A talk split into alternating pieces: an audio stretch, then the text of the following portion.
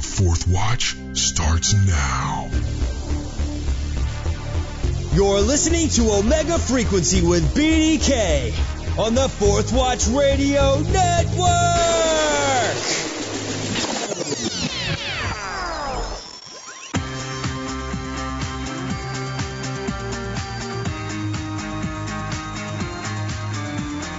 Greetings, this is Phil Baker. And I'm BDK. This is the July edition of Ready with an Answer. Today we're going to be answering listener questions on a wide variety of spiritual topics. So thank you so much for joining us. The virtual mailbag opens right now.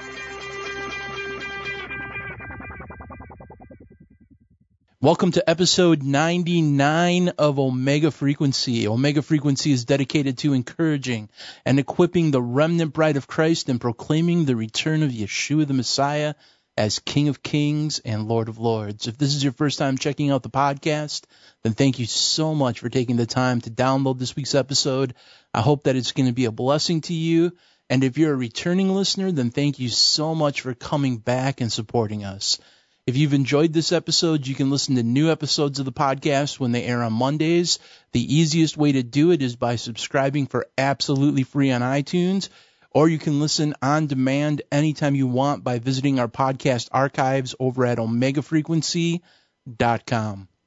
We're also blessed to be part of the Fourth Watch Radio Network. If you visit fourthwatchradio.com, you're going to be able to check out a wide variety of episodes that cover paranormal and prophetic topics from a biblical worldview and perspective. Now, before I bring on Phil, I have a quick programming schedule update. Um, last week, I initially posted the upcoming shows for July in the wrong order. I did it on accident. I wasn't thinking properly.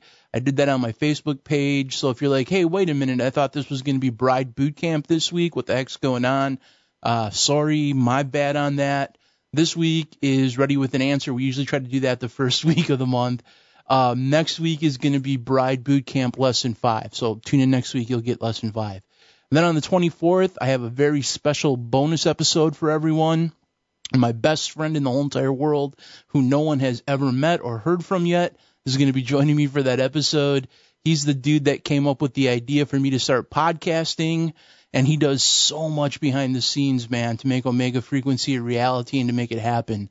So we're going to be sharing the origin story of how the podcast came to be. We'll reminisce a bit on some of the past episodes. We'll celebrate the upcoming episode 100. We'll talk about the future. We're also going to be answering a lot of the non-theological questions that I get asked in the old virtual mailbag. So questions will be answered, conspiracies will be addressed, and the mystery of who BDK is will be explained. And then on the 31st, it's officially episode 100, and I'm doing a special investigation on how today's religious landscape could give rise to the false prophet and how he could become the leader of a one world religion. How could he use that influence to anoint a counterfeit Christ as the returning Messiah? And will this Messiah bring a new age of enlightenment and peace, or will he be Earth's final Pharaoh? Join me on the 31st and find out.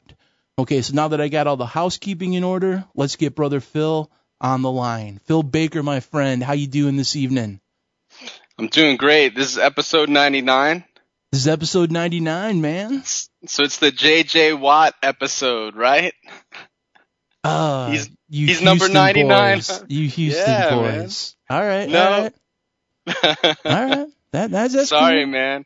I got the. Houston fever, man. My Astros are in first place in the major leagues. Gosh, I'm just looking forward to everything Houston right now. Well, just remember before he was your Houston boy, he was my Wisconsin Badger. So, There you go. so you know, I guess we can share him. I guess we can give that. Give that up a little bit for Mr. JJ Watt. All right, right. man. I know you're super busy tonight. Um, so I really appreciate you burning the midnight oil with me this evening. Um, you're in the middle of getting ready for a hellacious move. Um, how you holding up, man? Doing great. Boxes piled up to the ceiling. It's great. Awesome, man. Before we kick off the show, where can people find you on the web? How can they check out your blog and book? Yeah, so uh, my website is philsbaker.com and the uh, the blog is reclaimingthefaith.blogspot.com and I generally post there on Mondays about a wide variety of comments, just kind of a look at what the early Christians would say about some of the socio political uh, matters of our world. How would an early Christian react to those kind of things? And um, yeah, you can find my book, New Wineskins and the Simple Words of Christ on Amazon and uh, other places online. Awesome, man. And you had a really awesome blog this week um, about the September 23rd uh, signs in the heavens and imminence was the heart of your blog. Highly recommend people go back and check that out.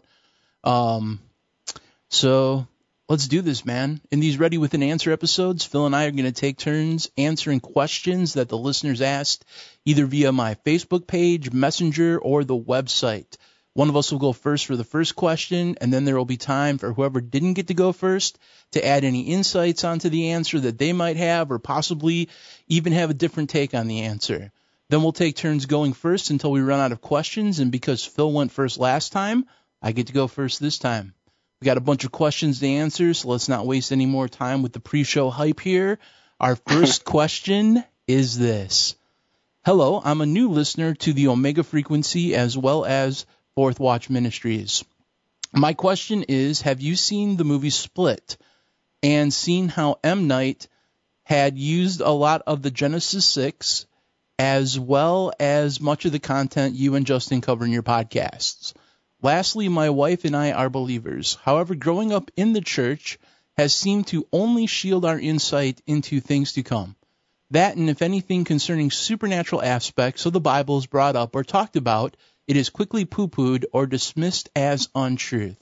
This pains my heart, as I, coming from a broken past, have an amazing story, and it cannot be shared as a spiritual story only as the love of Jesus has saved me which is true. However, there's so much more that can be shared. However, if the spiritual slash supernatural aspects have to be toned way, way down, how do you get across truth to the sleepers of the contemporary church? And what do you suggest? Thank you and God bless. P.S. I'd love to hear your take on the movie on one of your or Justin's podcasts, as I think it's relevant to the times we live in and the content today. God bless. Well, first of all, thank you for checking out the podcast, being a new listener. Uh, thank you for taking the time to write in with a question. I am familiar with some of M. Night Shyamalan's movies. I have not seen Split. I think the last movie that I saw was The Village. Oh, wait, I take that back. I think it was Devil. But that was kind of like his story, and then I think someone else directed it. So, like M. Night Shyamalan, in case you're not familiar with him, he's a supernatural Alfred Hitchcock sort of movie maker. I don't know if he's Christian. He probably isn't. He probably has a lot of different spiritual streams running through his mind. Um, but some of his stuff is pretty blatantly Christian, so maybe he was influenced by it. Um, there's definitely a lot of spiritual themes behind some of his stuff, so it wouldn't surprise me if Split had some Genesis 6 stuff in it. Um, I think Signs with Mel Gibson was my favorite M Night Shyamalan movie. Um, that totally had spiritual stuff in it. Um, and I would even go so far as to say it's one of my favorite Christian themed movies of all time, even though people might not get that. But it's basically about how Mel Gibson was once a pastor. He loses his faith and then he finds it again after a demonic alien attack. So there's definitely Genesis 6 stuff running through there. Um, but I would use caution because not everything M. Night does is Christian or age appropriate for youngsters. Um, but you're kind of asking me mainly how do you share supernatural truths with people who are asleep or not used to hearing them? And I would say that this world is kind of a supernatural act of God, right? If creation itself, life itself, testifies to the supernatural nature of God, um, there are many different opportunities to incorporate a supernatural worldview into any conversation. One way you can do it is by using life circumstances or stories to do it. Jesus did this all the time, right? He used parables. He took heavenly supernatural stories and wrapped them in earthly stories, and then he used those stories to lead people into deeper spiritual conversations. And I'll give you a good example here that's very germane to this conversation, right? I remember when the movie Signs came out back in the early 2000s, um, someone, and this made national news, someone was watching it in a movie theater, got scared, had a heart attack, and the movie was billed as the movie that was so scary it almost killed someone.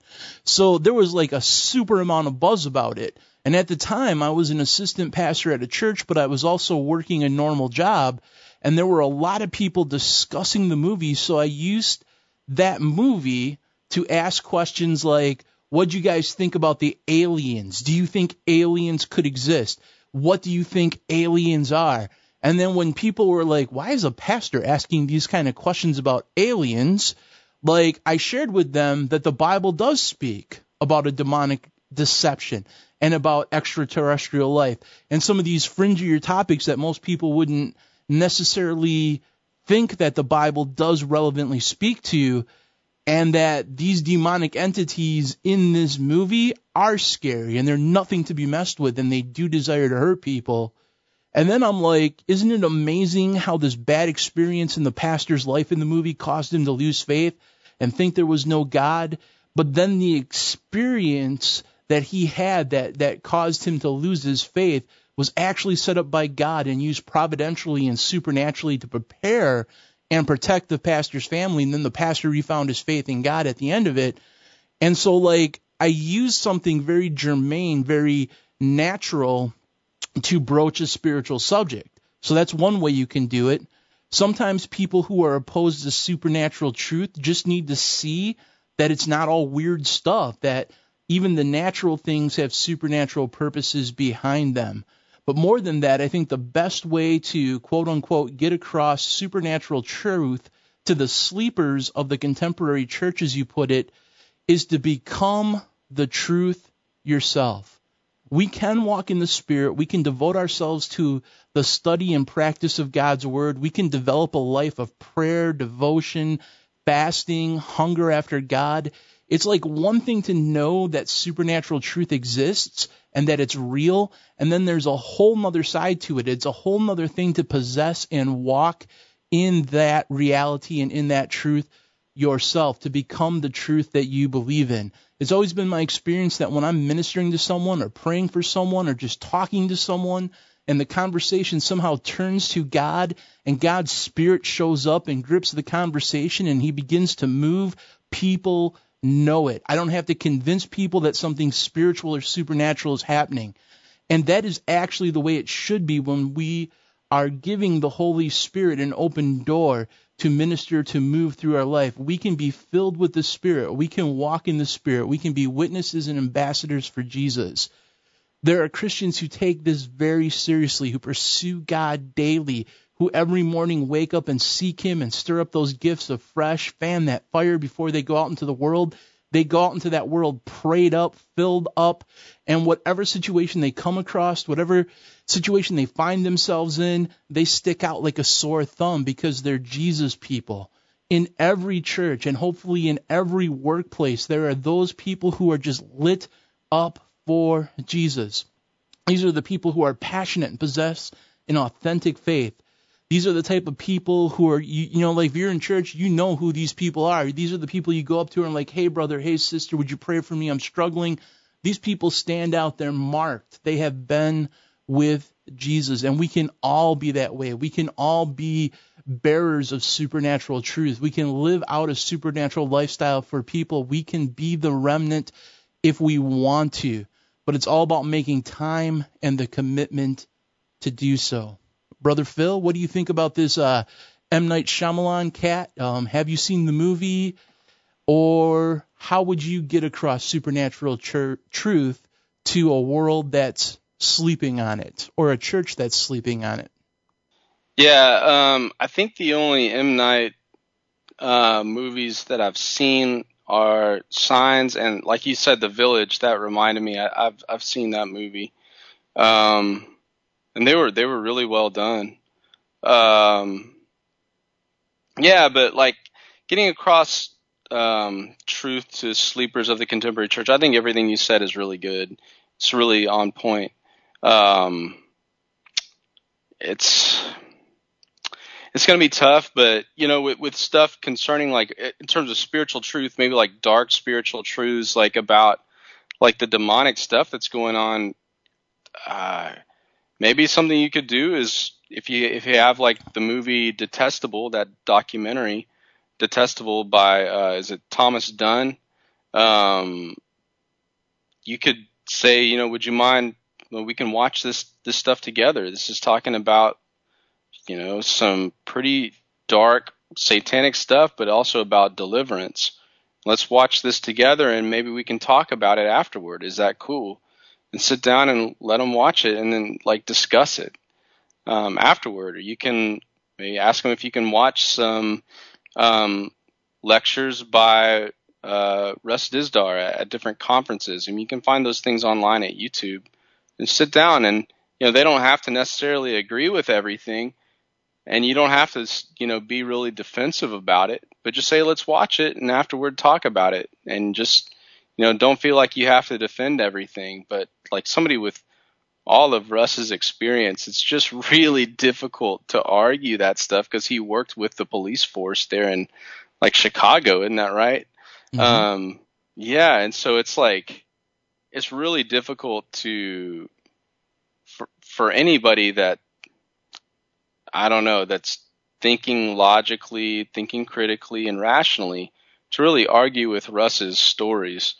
So if if you're you, so you don't need to feel the need to be defensive, just invite him over, you know, one Friday night or some Saturday night, and let's just let's watch this together, you know, and discuss it that that'd be something I'd I'd encourage. Or if they're maybe younger um, and they're into like short videos stuff, have them check out the uh, SGT report. Um, I that that channel is really good. It's covering a lot of um, like pedogate and some of the crazy stuff that's going on there. And the more people get exposed to this kind of stuff, you, the more you start realizing that there's some really dark, dark forces in the world. But at the same time, well, how, how do we fight those dark forces? Well, the Bible has answers for that. The weapons of our warfare are not carnal, but they are powerful, right? They're divinely powerful to demolish demonic strongholds. And so you like you, you can turn it into a Bible study. And you can see how Paul had like power encounters in the book of Acts, and Peter had power encounters in the book of Acts, and Jesus had power encounters all through the Gospels, you know, with the power of the Holy Spirit confronting the the works of the devil. And you know, so there, I mean, there are different ways that you can do that. And another thing that I encourage you to do is be prayerful um, for these people that that you're referring to that. Um, maybe are sleeping in the contemporary church, be praying for opportunities to for for God to reveal um, the power of the gospel to them, and be willing to to step up and risk looking dumb if you do pray for them to their face, like like they get hurt or something like that, and be willing to step up and pray for their immediate healing you know, like right there on the spot or something like that. And that's going to take a lot of faith and it's going to take a lot of courage. But be willing to step out because something just amazing might happen right in front of them to them that they can't they can't deny. You know, they just can't deny the supernatural power of God happen to them. You know, they can they can try to rationalize different things about it um, you know, that maybe it only happens in certain times, but they they will have like a pebble in their shoe. If you've ever been running out on a track or something, you get a pebble in your shoe that just keeps on you keep on stepping on every time you take a, a step, like and it's just like this constant reminder that's there. They'll have that story in the back of their heads that is good from the Holy Spirit, just letting them know, hey, you need to think about this stuff. So I don't know that's just some stuff I would I would encourage in addition to everything that you said.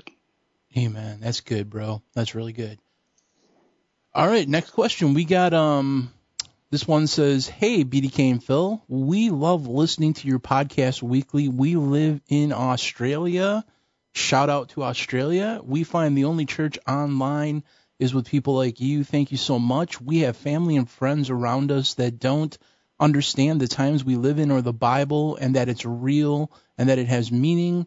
They don't understand as they can't see or hear. What do you say to a young, sensitive man who is 21 years old who says he is open minded but has to turn from God because of the things that happened in his life? Where do you start? How do you get them to know that God loves him and to seek salvation? Our prayers are with you all as you help people to hear and see. Blessings. Well, blessings, grace, and peace to you in Australia. Thank you for writing in. Brother Phil, what's a good starting point if we want to share with people about the love of God, but those people have bad experiences or hurtful experiences in their life, and they just can't see that God loves them because of all the pain, man? Yeah, so I think uh, for the questioner, y'all need to start with what you just talked about. Like y'all said, blessings and you know, we're praying for y'all. Well, that that's where you start. You have to start with prayer. You gotta you gotta be like intentionally uh, and persevering and praying for this young man. And why why is that? Well, like you know, Second Corinthians four four says that the God of this world, little g, God of this world, has blinded the minds of the unbelievers so that they may not see the light of the gospel of the glory of Christ, who is the image of God. All right, so you got this like active evil force that is actually like blinding people, um, keeping them from being able to see how good God is, how good the gospel is, how necessary the gospel is for their lives. It's it's this blinding, and it's it's for real. Um, it's an active force that you can't fight in natural means. Like you can say a lot of you can say a lot of true words to that person and that's good. Those are good things. Like we'd say they're planting seeds in one sense. That's putting a, a pebble in their shoe, and that's good. But really, you have a supernatural battle to fight. And so you need supernatural weaponry, and part of that is prayer. Like you need to engage God to fight the devil who's blinding their minds. Uh, and so you need to be praying for them, praying that God would open their eyes. And really, you know, that's that's exactly what God sa- or what Paul rather says to uh, to um, King Agrippa when he's witnessing when he's witnessing to him. Uh, he's been sharing his, you know, he he's on his way to Rome after he's been arrested in Jerusalem. He's on his way to Rome because he's appealed to Caesar. You know, I appeal to Caesar because I'm a Roman citizen.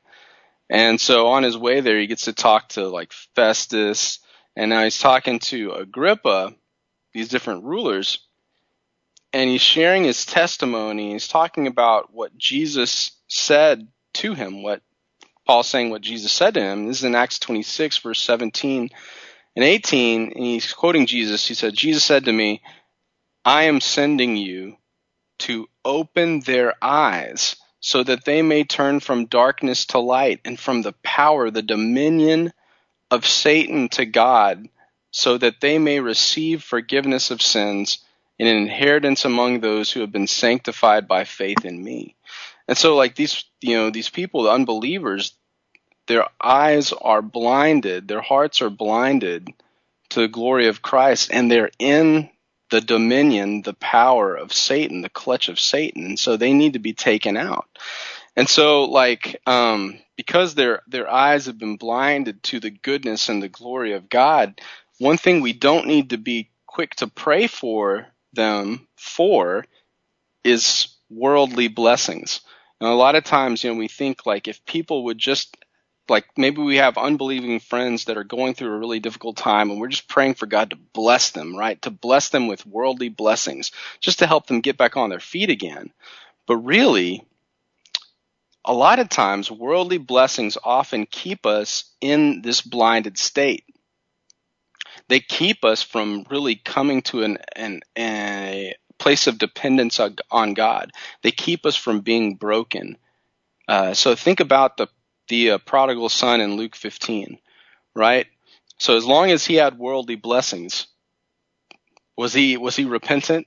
you know, uh, not at all, right? As long as he had worldly blessings, he didn't give two rips about anything but himself or anyone but himself. When did he come to his senses? It wasn't when he was living large. It wasn't when he was abounding in worldly blessings. It took a famine. It took bankruptcy. It took the loss of his friends. It took the loss of his dignity. And only then was he in a position to come to his senses. Only then was he in a position to wake up. Only then was he in a position to seek salvation. So I'd encourage you to pray for this person and pray for God to do whatever it takes to bring him to his knees in humility. And as you're doing it, the second thing I'd encourage you to do is share the gospel, like, you know, Paul did. You know, Paul was preaching to Agrippa. You need to do that because Romans 10 says, whoever will call on the name of the Lord will be saved. But how will they call on him if they've not believed? How will they believe in him who they've not heard? And how will they hear without a preacher? And how will they preach unless they've sent? You know, a lot of times, you know, people quote, um, I think it's Thomas Aquinas. I can't remember. No, it's not Thomas Aquinas. I can't remember who it is, but they say uh, it's it's like preach the gospel at all times, and if necessary, use words. Saint right? Francis Saint Francis of Assisi. There it is, man. Thank you. No I hate that phrase. I hate it. I hate it with a passion. Right? Because it's like it's so against what Paul would say. Hmm. it's so against what Paul actually did say in Romans 10. He's like, you can't preach the gospel without preaching the gospel. They can't hear the gospel unless we open our mouths. They can see the gospel, and that's really important. But what if Jesus never said, repent and believe the gospel? right? right. like, that's the first thing that comes out of his mouth in the in the Gospel of Mark. Before he heals anyone in the Gospel of Mark, before he does any good works, he comes on the scene and says, Repent and believe the gospel. Repent. The kingdom of God is at hand. Believe the good news. That's the first thing he does.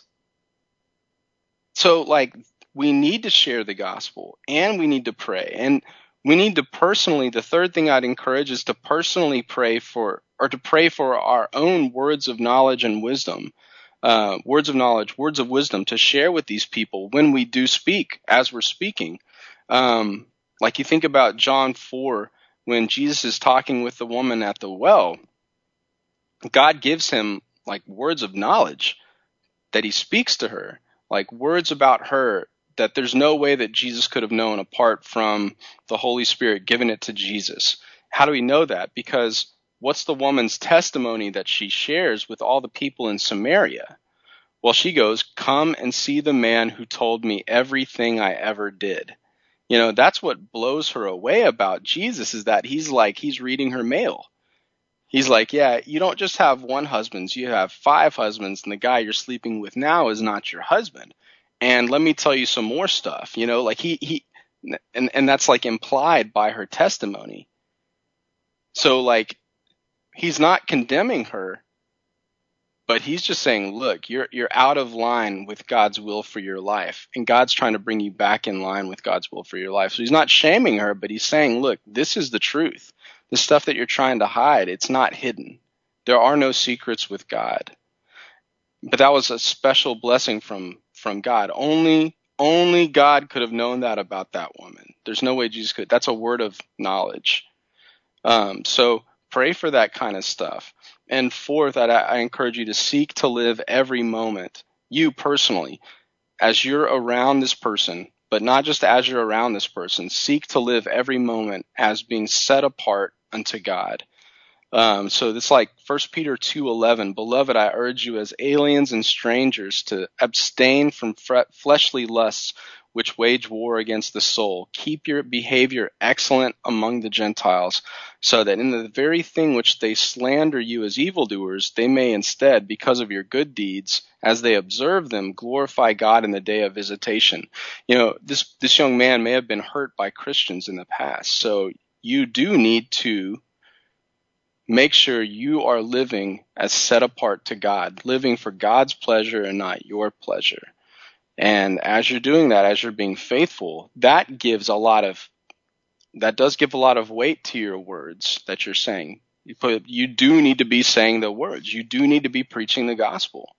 You need to be doing that and you need your life to align with those words. But don't shrink back from preaching just because you know you feel like you haven't lived a totally holy life. No, just keep preaching and get your life in line too. You know, let them come together. Today, repent, believe the gospel, you yourself come in line and now, you know, start praying actively for this man and doing all those things that we just talked about. Amen. I had kind of very similar thoughts. My passage was going to be um, you don't enter a person's house unless you bind that strong man first. And then when that mm. strong man is bound, then you can steal or you can take from the kingdom of darkness and bring it into the kingdom of light. Leonard Ravenhill actually put it a different way. He said that uh, where words fail, where words cause nothing but hardness of heart. Unction is like dynamite. Basically, he's talking about prayer. So the first thing we really need to do, like Phil said, is we need to wage war on behalf of that person. We need to pray against the God of this age who has blinded their eyes. These hurts, these things that have caused trouble in his life have left uh, scars. Sometimes those scars even open up resentment which is kind of like a magnet to demonic forces. So unforgiveness is a magnet towards demonic oppression. So we need to pray that God would open their eyes. We need to pray that their defenses come down. We need to pray that the Holy Ghost would anoint our words. And then we need to preach Jesus to them.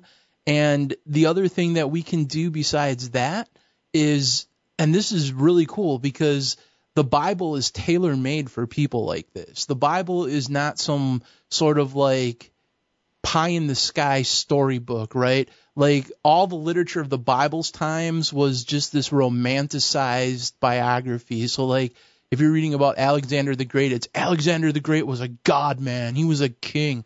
No one could beat him. He would just cut knots and all these other crazy stories. And no one ever talked about like the pains and the struggles and the turmoils that he went through. But the Bible is so unique in that it's mostly stories of people who have gone through just horrible situations or insane trials and temptations or have been slaves or been thrown in dungeons or in fiery furnaces or fed to lions like Jesus he he was so perfect he was born in a stable next to donkeys he never sinned. He never did anything bad to anyone, and yet they crucified him naked on a cross. Like these stories are all realistic stories of people that have gone through bad situations, but then at the end, it's not always sunshine and rainbows, but God always works all things good to those who he has called according to the purpose. And sometimes sorrow only lasts an evening, but joy comes in the morning, right? So we can take them through stories like Jesus used parables too, and we can show them honestly that this is nothing new. People struggled all the time in the Bible, and even though everything didn't always turn out like the best case scenario that we would view it as, everything always turned out to further the grand scheme of purpose of destiny. And it ultimately culminated in the one who laid down his life for all humanity Jesus Christ. And then when you find Jesus, you find everything because Jesus came to redeem. That's what I love the best about the Bible. It is the world's biggest story of redemption. Unworthy people who were enemies of God, who did bad things to other people and who had bad things done to them, living in a world that's been broken by the sin of curse. Christ came to redeem and rescue, and he offers salvation. Not like a get me out of jail free card or not all the material blessings that Phil was talking about, but salvation. He offers him himself and the power of the Holy Ghost to anyone who would accept the terms of surrender. So take them through stories too, man. Show them, you know, like their place in the story. A lot of times when we hear stories, when we read stories, when we hear these stories of other people, we find ourselves walking in their shoes. Good fiction does that. Good stories do that. Use that to your benefit. That would be the only thing I could really add to Phil's excellent advice, man. All right, so let's uh, move to the next question. Hi, can you give some insight on communion, please?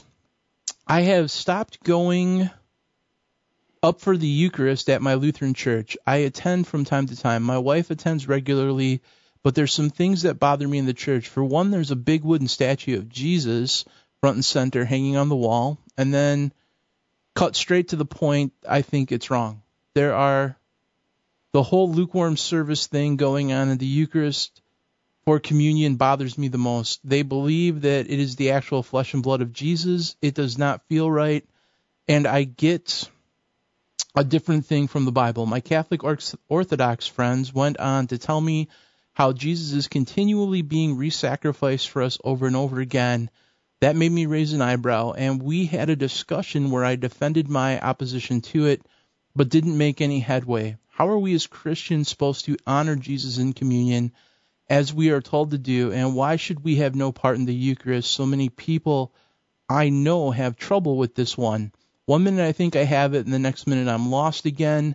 Your insight is much appreciated and valued. Thank you for your time and your continued guidance. So this is a good question. And I don't know what Lutheran synod you're a part of or which branch of the Lutheran denomination you're a part of, so I don't know. Like they each have their own kind of spin on what communion means. And I've even heard that some Lutheran churches do call it Eucharist. So I don't know exactly which one yours holds to, um, I knew the Lutheran Synod that I grew up in and that I was confirmed in, that my dad was a pastor in, didn't believe in transubstantiation. Uh, we believed in something called the real presence. So the Eucharist or the Catholic transubstantiation, let's get into that and let's try to distinctualize what the Lord's Supper really is. So transubstantiation basically teaches that during the mass, the priest is basically performing a funeral rite or a funeral service. That's what the whole mass used to be in Latin. It used to be a whole show. It used to be a funeral mass. And basically the priest was re-sacrificing Christ by turning the bread and the wine into the actual body and blood of Christ and that when you take the elements, you are actually putting Christ inside of you. So they're re-sacrificing Christ each and every day because most Catholic churches used to at least have mass every single day. This would be unbiblical. 1 Peter 3:18 says, "For Christ also hath once suffered for sins, the just for the unjust, that he might bring us to God."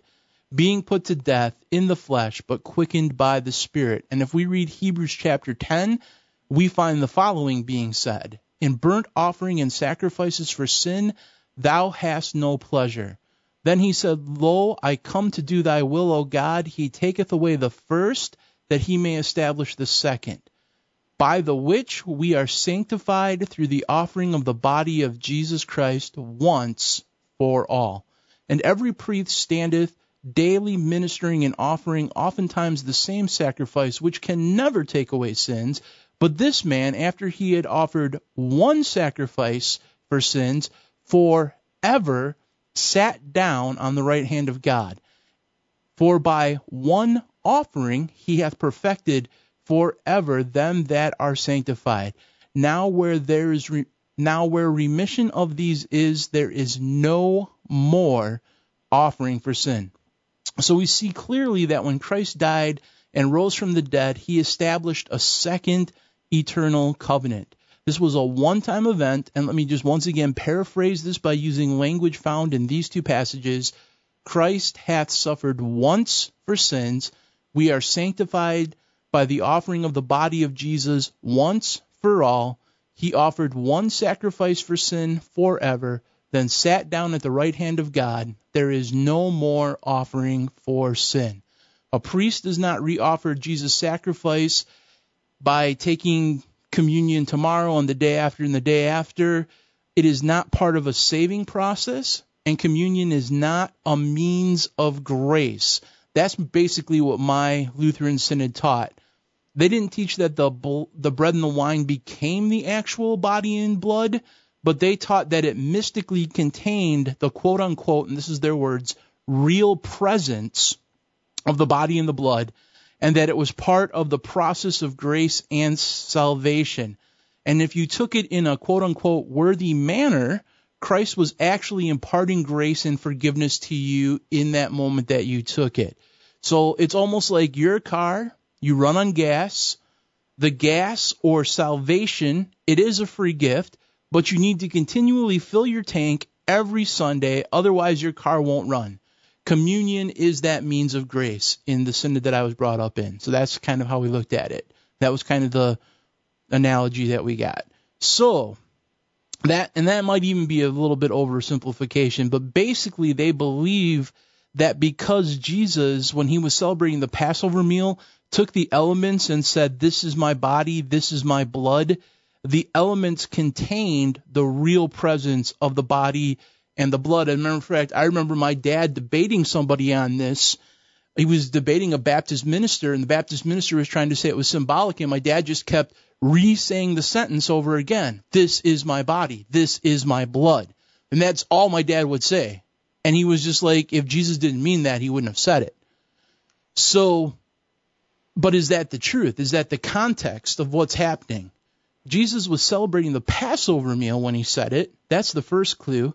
The Passover meal was a yearly remembrance meal that remembered and proclaimed how the Lord delivered and protected the children of Israel from Egypt the night the death angel came for the firstborn. If they put the blood of the lamb on the doorpost of the house, the death angel would pass over, and because of that, the final plague on the on the Egyptians, um, they were saved from it by the blood. The Pharaoh let them go. Now, what delivered them that night was it the meal? No, it was the blood of the lamb on the doorpost. Now, after this, God told them every year you're going to repeat this meal minus one thing. There's one thing you're not going to need to do anymore. You're not going to need to put the blood of the lamb on the doorpost when you separate this meal. Why didn't they need to do that? Why didn't they need to reapply the blood? Why? Because the death angel wasn't coming back. It passed over once physically at one historical moment, not every single Passover. The Passover meal was to be a symbolic reminder, it was to be a celebration, it was to be a touchstone to a time in the past where every generation would remember that it was God who saved them from Pharaoh. They would not only eat to connect themselves to the story, but then they would tell the story so that each and every generation would remember it. Now, fast forward, or I guess fast, or rewind backwards probably, because we're going backwards in history, but yet forward from the Passover. Jesus and the disciples are celebrating the Passover meal, and Jesus is saying this whole feast is actually a shadow of things to come. God truly delivered you from Pharaoh and the death angel, but remember what John said about me. Behold the Lamb of God who takes away the sins of the world. I'm about to deliver you from Satan, not Pharaoh. I'm about to deliver you from death, not the death angel. I'm about to deliver you from actual death. This, spe- this feast that you celebrate, each and every year. It spoke of me. Its fulfillment is in me. This is my body. This is my blood. From now on, when you do this, do this in remembrance of me. A, a, remembrance about what I am about ready to do on the cross, and then after that, remembrance of what I did on the cross. Paul would go on later to say it this way in 1 Corinthians 11:26.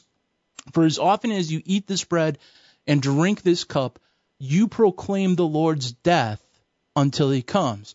You see, just like the blood of the Lamb was applied to the doorpost only once, and the death angel passed over only once, Christ died only once. He applied the blood on the mercy seat of heaven only once. He defeated Satan and death once and for all. It happened in one moment of time, and in that moment of time, man, all of time will hang on that moment.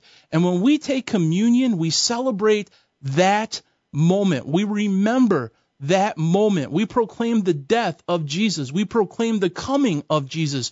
We proclaim the victory of that moment. We don't make that moment happen over and over and over again. We don't need to resalvation ourselves. We praise God that He settled the issue 2,000 years ago and we give thanks, we give praise, we celebrate that Jesus saved us, we recommit ourselves to serve God, and most importantly, in this act of communion, because you're taking it with your brothers and your sisters, you are pledging to serve them also. So that's kind of how I understand true biblical communion. Brother Phil, um, am I missing something? What did the early church think about it? What can you add to that, man? So, uh, so I grew up in a Southern Baptist uh, church, and it was like hardcore. Um, the communion, Lord's Supper is only like it's only a symbol kind of thing, um, and we we maybe did it maybe did it four times a year. Um, I remember there was a church I was at at one point. They just they just plumb forgot to do it one year. like it just it just slipped their minds. And I Oh. I just talked to the pastor. I was like, "Do you realize that we didn't do it at all this year?" it's like, "Oh, okay."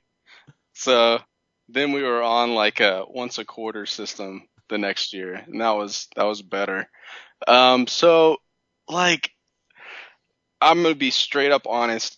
I'm not totally sure where I stand, and the reason is um, what the early Christians say is very different than what I grew up believing, and it's not in line with what Catholics believe, but it's not in line with what I grew up believing. And honestly, BDK, from what you were describing, uh, with like the type of Lutheran tradition that you you grew up with, it's probably a lot more close to that, like a consubstantiation kind of feel, like which is like with, like the real presence with. It's with, within, and under, I believe is the catechism term. Yeah. So I, they wouldn't they wouldn't use those words, right? That's more of like a systematic theology kind of way of phrasing it. The early Christians were a lot more simplistic than that. But that's kind of the idea that you get from it. They would definitely not go with like the crucifying Jesus over and over again. You don't really get them you don't really get them talking about it like you're getting forgiveness when you um, take uh, the wine um, and the uh, and the bread. Um, and just as a side note, they didn't do straight up wine either. They didn't do grape juice, but they didn't do uh, wine. They would always do wine mixed with water, and not like dilu- It wasn't like because that's the way they drank their wine. No, like it was intentional, like half wine, half water, because of what came out of Jesus when he was pierced with the spear. That that's for real. That's why they did their communion wine that way, which is interesting. And that kind of comes back to like what they believed flowed out of Jesus was he would say like uh, like he is the way the truth and the life okay and so they really they viewed communion as being more than just a memorial. It was something powerful. It was you're taking in more of Jesus in a sense. If you're doing it in a holy manner kind of like you were saying man i mean this is what they believe. Like you're you're taking more of Jesus's life into your life. Now, we don't you don't have to believe that, right? They could be wrong about that. But I'm I'm just telling you that's what they believe. I'll give you three quotes, okay? Three short quotes. This is all from the 2nd century. This is like when Christianity is at its peak in a sense, like its spiritual peak in in, in many regards. Uh, so you got Ignatius. Ignatius is so highly thought of.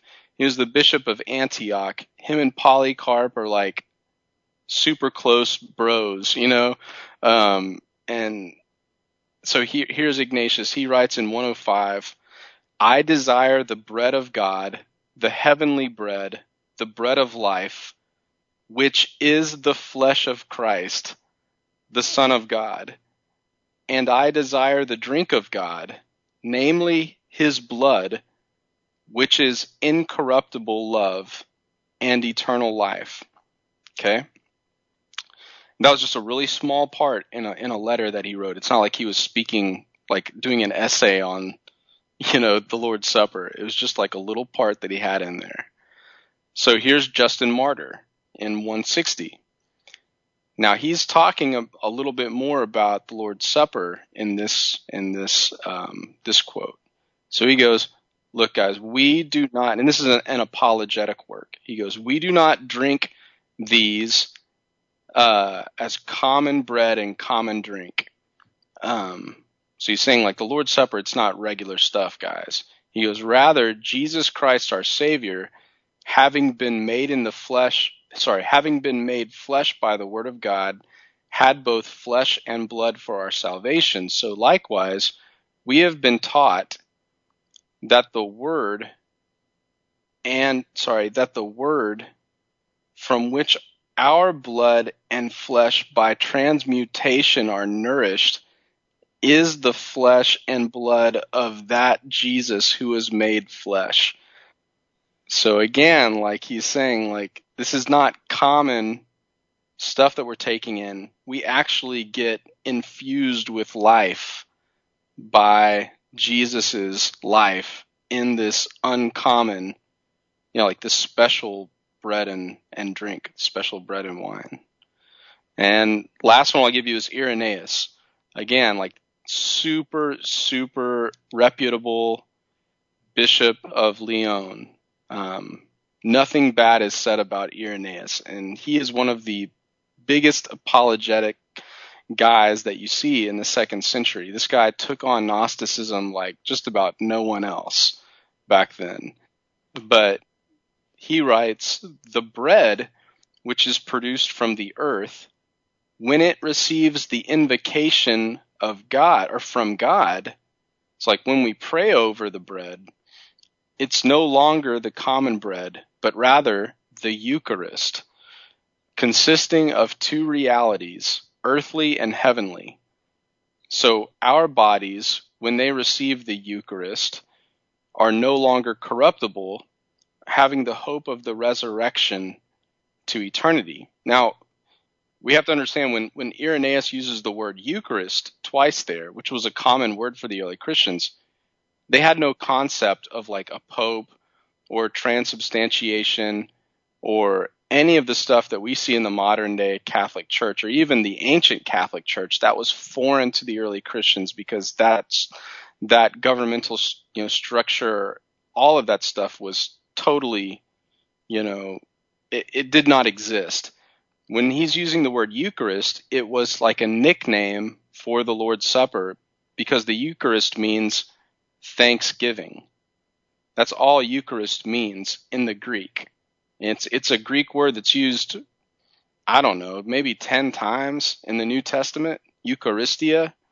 Um, and uh, so like he's talking about when we do the invocation, which would be like a blessing over the food, when we're giving thanks for the bread and wine. So he's like, when we do the Eucharistia, it turns into the Eucharistia. That's what he's saying, but he's not saying it turns into Jesus' blood. He's saying it turns into special bread and wine in that Jesus is present in one sense. Like his life is present there. So it's something more than just a memorial to the early Christians. It was something very powerful. And maybe one of the reasons that you see them saying like this, this wine is now special wine is that Jesus's life is now with the wine. And maybe that goes back to like Leviticus 17, where, you know, we're told life is in the blood. You know, well, here's, we're taking in the blood again of Jesus in, in one sense, like in a ceremonial sense, but it, his real presence is there. That's kind of what they believed. That's what they believe. Like the only blood we're supposed to take in is the blood of Jesus. You know, they were full on with the Acts 15 stuff. We're not supposed to drink any kind of blood, not even the blood of animals. But we are supposed to take in the blood of Christ. Not that he's getting sacrificed once, you know, or sacrificed over and over. It's just that he's like with with us in a sense. And that's really weird. It's a weird thing to talk about, just like the Trinity gets a becomes sometimes a weird thing to talk about because it's kind of hard to wrap our minds around. And you don't have to you don't have to accept it. And I'm having a hard time wrapping my mind around it, and I'm not sure what I think. But that's what they believed. Well, it's not really weird if you consider the fact that in the Garden of Eden, there was fruit that could give you eternal life that had supernatural capabilities to it or could damn you. Right. In in the book of Revelation, it's not really weird when there's the tree of life again and that and its leaves are for the healing of the nations and you eat the fruit and there's some sort of life imparted to it. Like I'm not against the fact that grapes, right? You know, God couldn't infuse them with supernatural power. I mean, that's within his realm of possibility. I think the answer kind of lies somewhere in the middle of all of this. Because like the one thing I always did appreciate, and this is kind of like different from what our listener experiences in the Lutheran Church, he finds it a very dead service during communion time.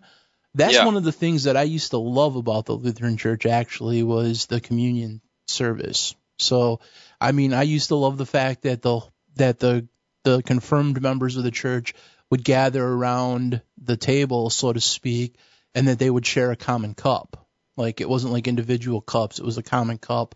It was common bread. So Yep. it it was a very reverential treatment of God, and I think that is missing definitely from communion.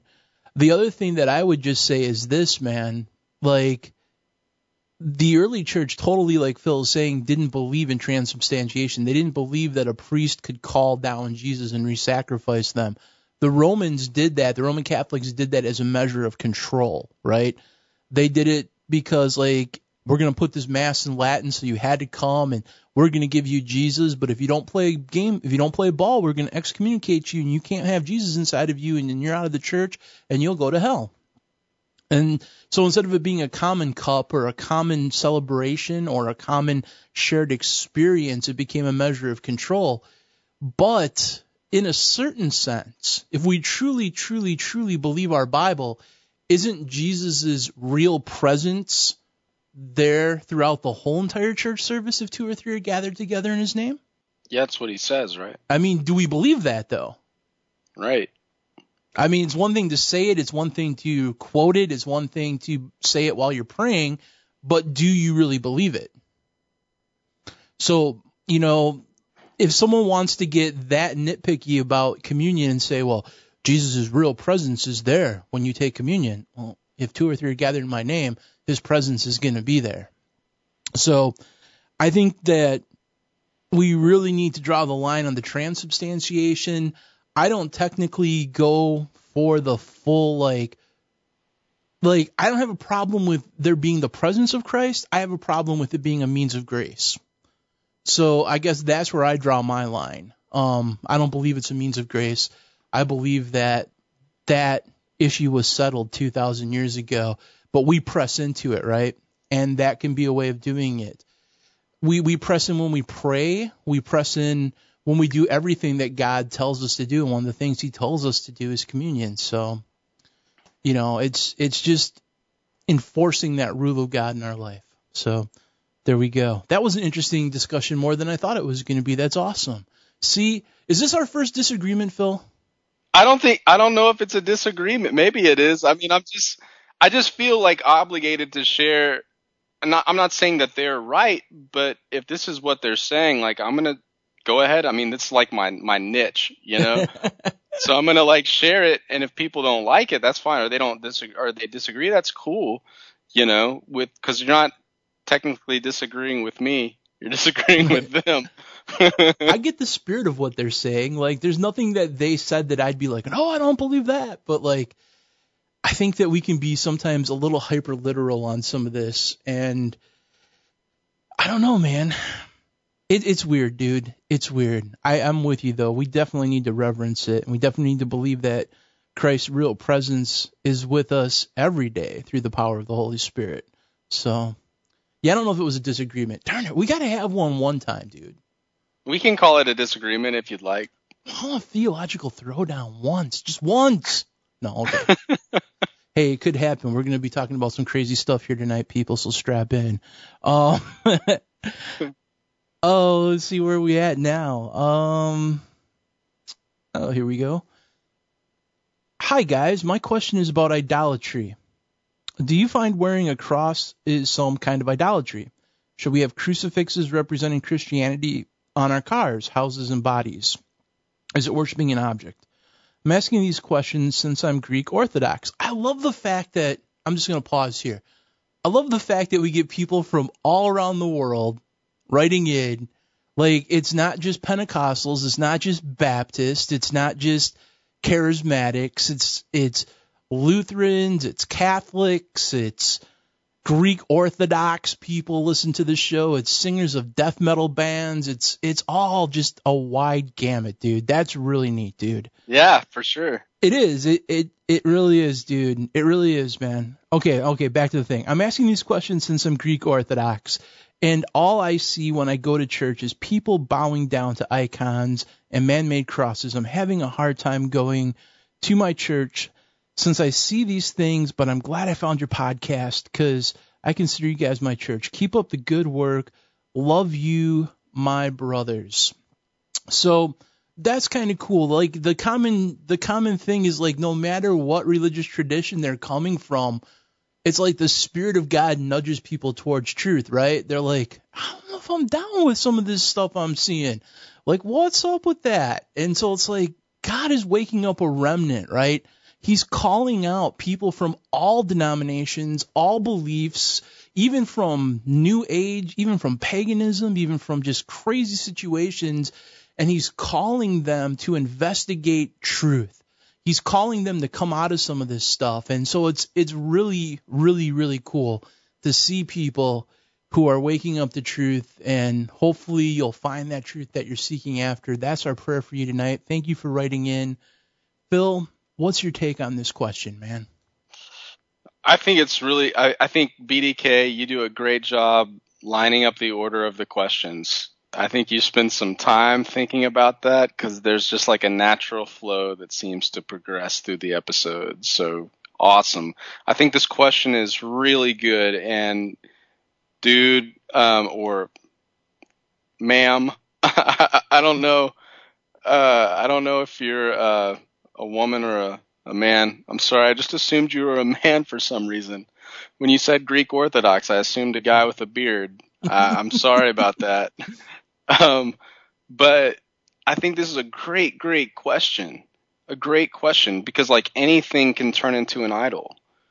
That's not God. You know, anything other than God can turn into an idol in our lives because it's so easy to elevate anything above God or to put anything close to God. You know, the the first commandment, you shall have no other gods beside me, you know, not above me, not beside me, not below me, not around me, like nowhere in my presence. Nowhere, you know. We're not going to have any other competition, no competition with God for the throne in our lives, not even ourselves. And so, like with the Lord's Supper, like I think that can turn into an idol. It can. And I think that's one of the reasons why some of the Protestant traditions have revolted against like the every week tradition of the early that was an early Christian thing. That's not a Catholic thing. That's an early Christian thing. They were doing it every week. Some of them were doing it every day. But like kind of like um I guess the previous questioner was saying they're seeing it be like really stale and so, like, or maybe it's turning into like an idol. Maybe people put more faith in this piece of bread being able to forgive them than God Himself. Or they think, you know, like they can do whatever they want, but because they put a piece of bread in their mouth, now they're fine. You know, that, well, that turned a piece of bread into God. And that piece of bread is not God. It's not. That's a piece of bread. You know? It was created by God. And so we have to be really careful with this kind of stuff. And yeah, you know, I think a cross can absolutely become idolatrous. Like if if if you're confronted with someone who's manifesting demons, and normally you wear a cross around your neck, and that day you forgot to wear a cross, and now you feel powerless because you don't have a cross, you know, to like point at the person. You know what I'm saying? Mm-hmm. Oh, I don't have my cross. Well, guess what? You've just demonstrated that that cross is more powerful to you than the Holy Spirit inside of you. So that cross is now your functional God, which means it's an idol. You know, like, or wearing a cross on your shirt as a substitution for like really living a holy life, you know, and really dedicating your life to the Lord. Because I put a cross on, you know, I have a cross shirt on today. I don't have to like really do my Bible study. I don't have to really be devoted to Christ because I have a cross on a bumper sticker on my car. You know, like that kind of stuff is a cross can absolutely be be an idol. Like oil. I, I've seen this happen. Like I've seen people freak out um, because someone someone needed prayer for healing, and a member in the church was like, "Oh, we can't pray. I, I don't have oil. I don't have oil." It's like for real. Mm-hmm. Show me one place. Show me one place in the Bible where someone was freaking out because they didn't have oil. You know, show me one place where they needed oil, like a story. I'm not talking about like a letter, but a story where they needed oil to pray for someone's healing. Like I know it says in James 5 that the elders of the church will anoint you for with oil for healing. Yeah, but show me one story where someone prayed for someone else's healing and they used oil. Show it. Like we're not believing in the in the power of the Holy Spirit in us. We're not elevating God to his proper place in so many times in our lives. Like and so like we can place more emphasis on carrying a Bible and keeping it spotless than on reading the Bible and doing what it says. So we can make the Bible an idol rather than the God who spoke it, you know, who inspired it. But we have our Bible with us, you know, so that makes us superior or in good standing with with God just because we have a Bible. You know, so yeah, gosh, I could really go off for a long time on this subject. I think you have a great great attitude, but um you know, to be asking these questions. I don't think you necessarily have to like leave that church or something like that, but I think it'd be good if you can like first start with yourself. God, are there any idols in my life?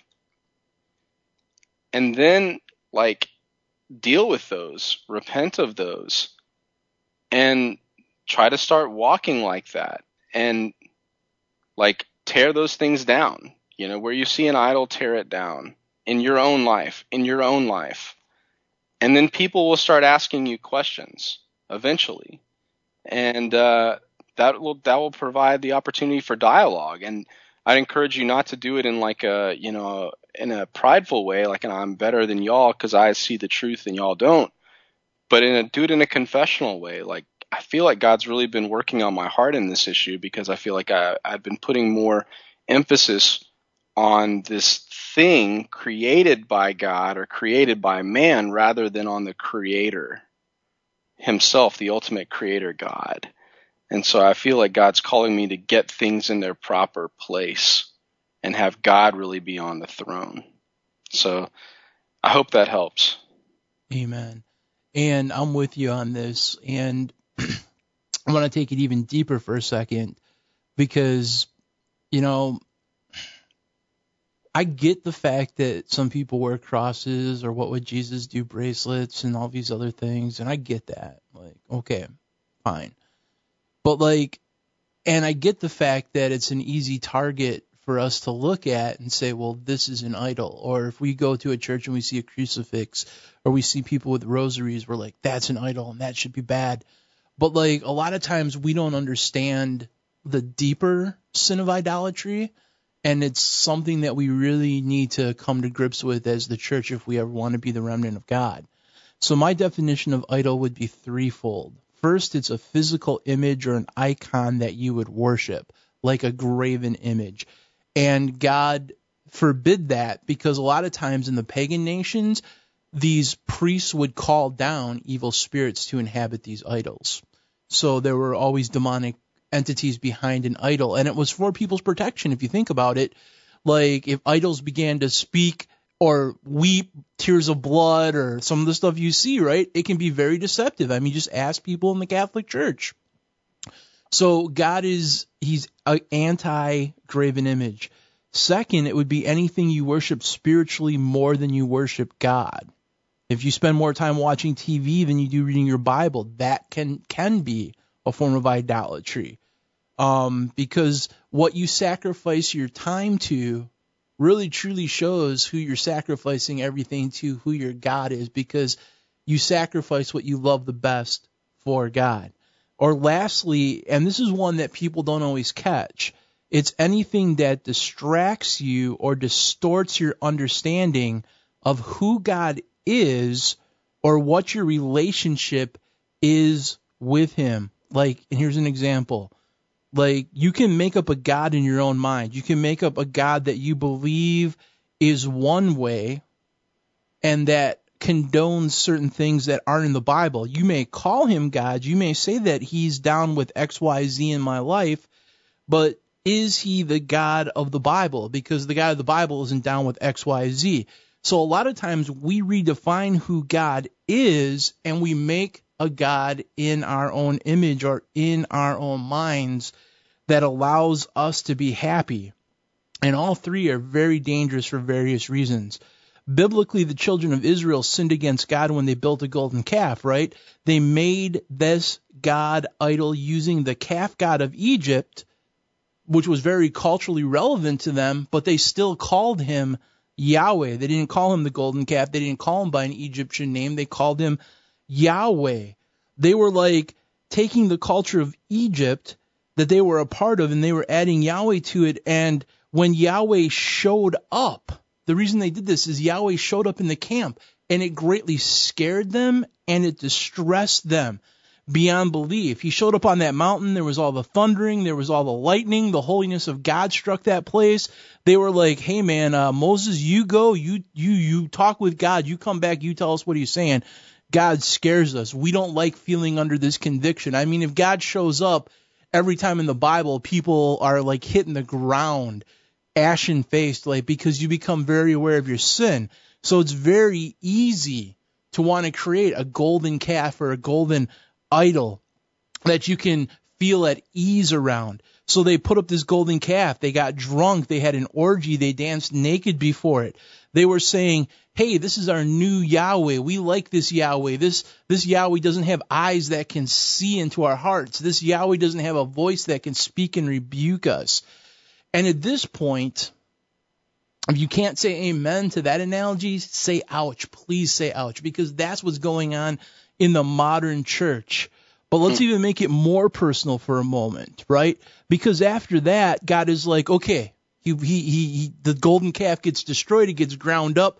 People get killed for their rebellion. And he's like, okay, now I'm going to make a tabernacle. I'm going to dwell in that. I'm not going to come down on the mountain. I'm going to dwell in that. But there's going to be bloody animal sacrifices in this. And I'm doing it as a shadow of the one that's going to come and die for you. So you're only going to offer these sacrifices in here, nowhere else. You're not to go anywhere else to do it. You're not to go into the groves like the heathens do. You're to only offer sacrifices in this place.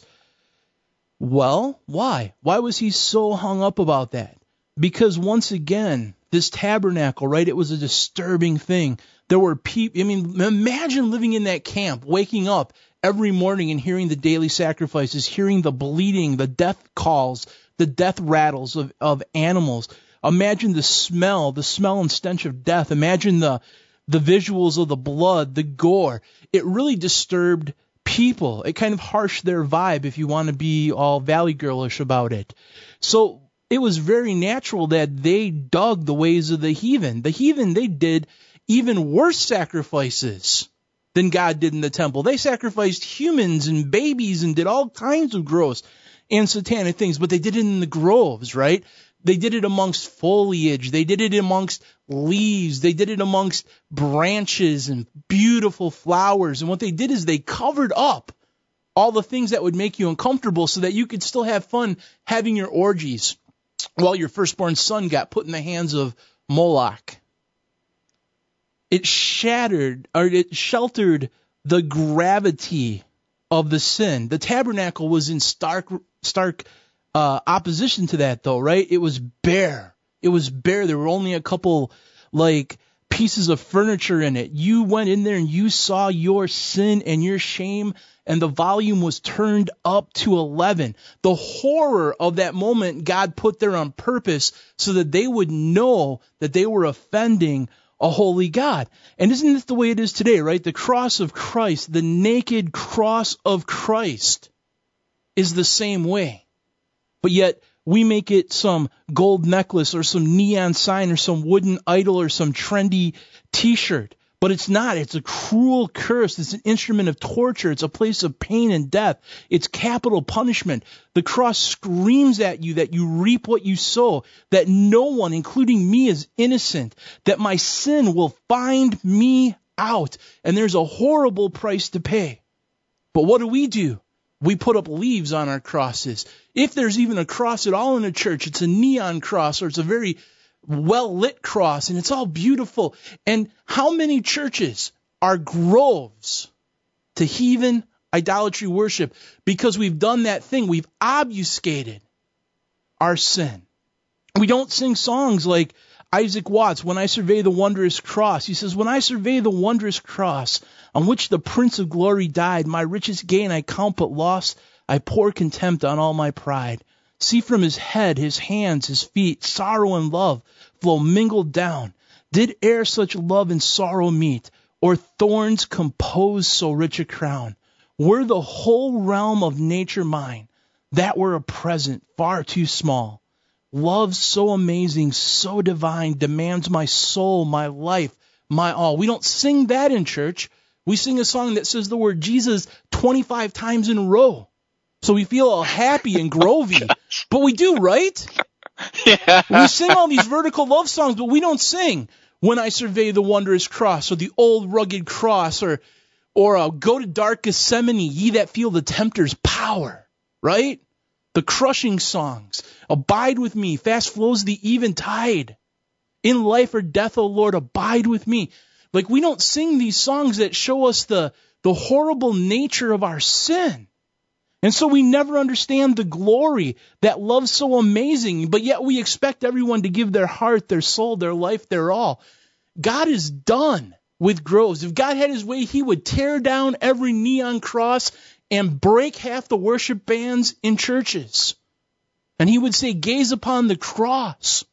Gaze upon the wondrous cross, the beauty and the shame of it, the horror of it all. So when we contemplate ourselves. Some of the old, old, old, old, if you listen to old Pentecostal sermons, old holiness sermons, it's all about seeing Jesus. It's all about seeing the cross. The cross used to be the most important thing preached in every single sermon because people needed to understand the gravity of that. It was the only way to, sh- to shatter idolatry from people's lives because the love of Christ is so amazing. It's so amazing. And we need to get back to it today. We need to get back to that Holy Ghost awe. We need to pray in our prayer closets, God, reveal the cross of Christ to me. I want to see Jesus high and lifted up, right? I want to see Jesus. So that's where I'm standing in idolatry. I'm sorry I got kind of crazy at the end there about smashing worship bands and stuff. But it's like people don't understand that. People don't understand that, man. Like we are doing what they did in the pagan groves over and over and over again. We're sheltering ourselves from the one truth that could radically free us and inspire us to have a love so amazing, so divine that demands our heart, our soul, our life, our all. Because only when we see, Phil, just the unworthiness of ourselves and that great ransom, man, it especially if you've come from a past where you've lived a horrible life. And you and you're you were totally aware that you didn't deserve God's mercy, man. And then he gives it to you and, and you didn't deserve it? Like and you realize that it was your fault that Jesus died? I mean, that changes everything, dude. Everything. There's no more freeing experience than that. No, you're right. You're right, dude. Uh, you know, we're um, patting people all the way, pat, patting people on the back all the way to hell. You know, in a lot of the songs, just comforting them the whole way, saying everything's gonna be all right. Everything's gonna be all right. And it's it's that's not the reality of the situation. And you know, it's like hiding them from the cross. Um, instead of lifting up the cross. Because if we lift up the cross, then it's going to shine a light on our on our sin.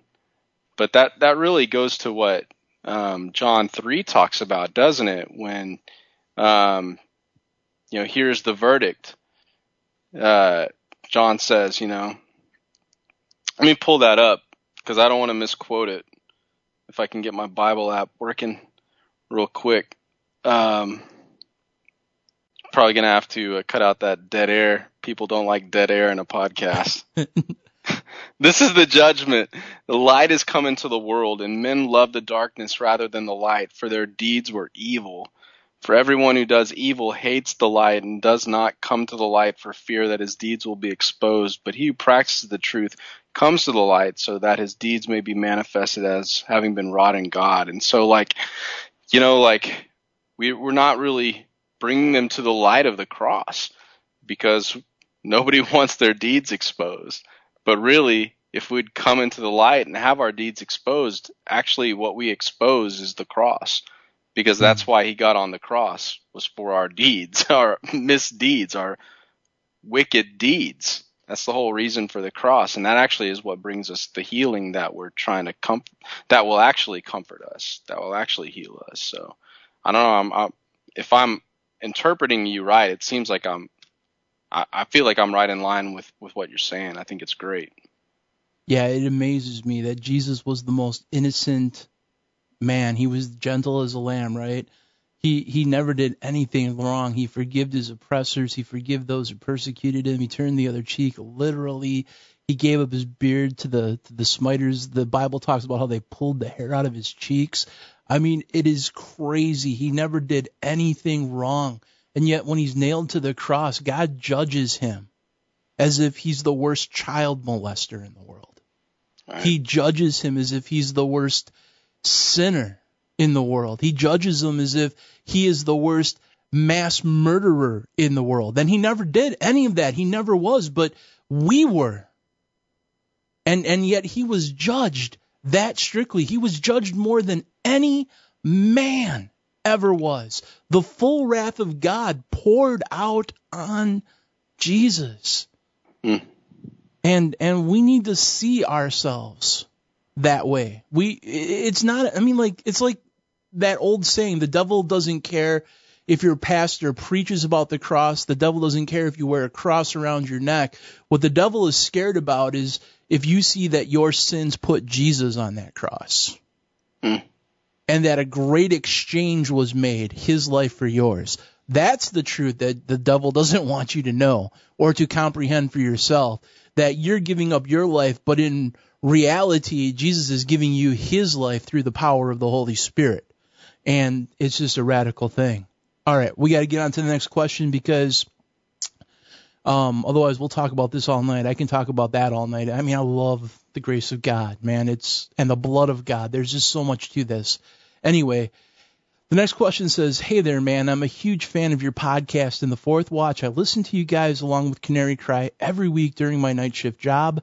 I always can't wait for the next episode. Glory be to God. You guys are doing a great job and a great work for the kingdom. I have a question for you guys." One is Genesis 4, 13 through 16. Could you help me understand this further? It says that Cain was driven out from the face of the earth, and it said that he would be a fugitive in the earth. To me, that sounds like he was placed inside the earth, hollow earth. Then the Bible says God placed a mark on him. So far in the Bible, I've only found three marks that are mentioned. One in the beginning in Genesis, talking about the mark of Cain. Then there's the mark of the marks of Jesus, Galatians 6:17, and last, the mark of the beast in Revelations. I wonder if the mark of Cain has any connection to the mark of the beast. Maybe Satan's bloodline comes out of Cain's lineage, could be the reason God had to start over again with Seth. Anyway, sorry for the rambling. My question is what is this land of Nod mentioned in Genesis 4:16, which the Bible says is east of Eden? If I'm wrong, isn't Eden there talking about the Garden of Eden? So wherever the garden is east of the land of Nod, where Cain started his lineage, which could be inner Earth, maybe have some connection to Hollow Earth and the theory of some inner alien race coming upon the Earth, which we know is a deception as to what is really going to happen. I don't know. I know this is a lot. It's been on my spirit heavily for a while. What's your take on Cain, the land nod east of Eden, and the mark of Cain? Thanks again, guys. God bless you, brother. All right. So, I don't mind you rambling in your question because I might ramble a little bit in the answer. So, it'll be a it'll be a give and take sort of thing. So, here's my take on all of this. You asked a bunch of questions. I'll try to gain all the questions here. I'll try to get them all covered.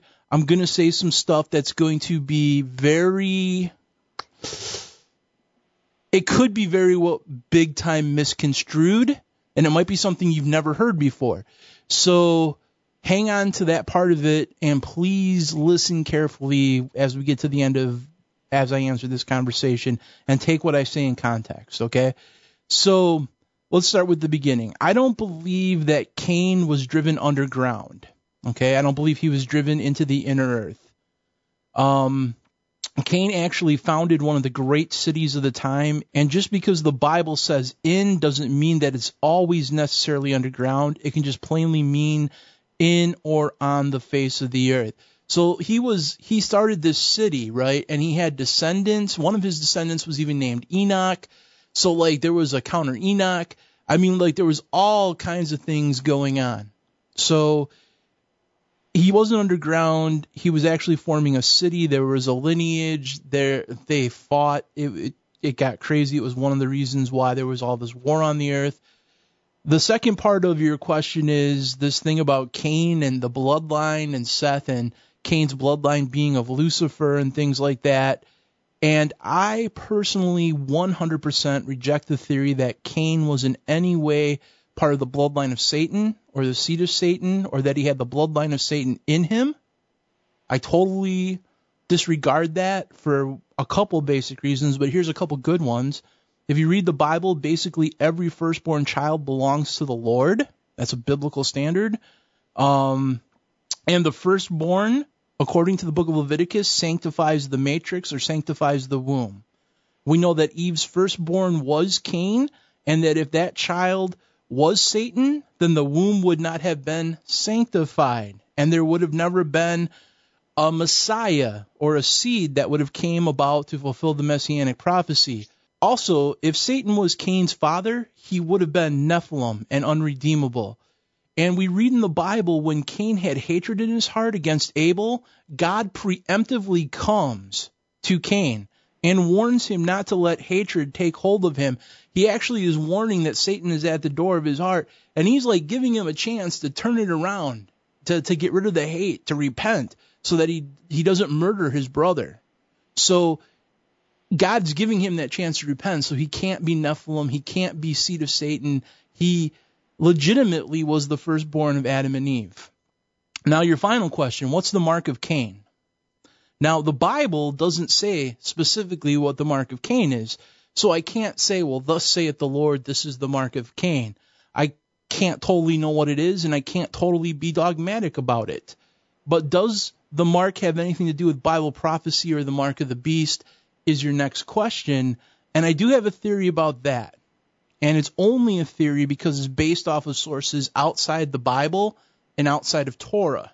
This is where I said you have to kind of take what I'm saying in context and for the spirit I'm saying it in because I don't believe in the Talmud.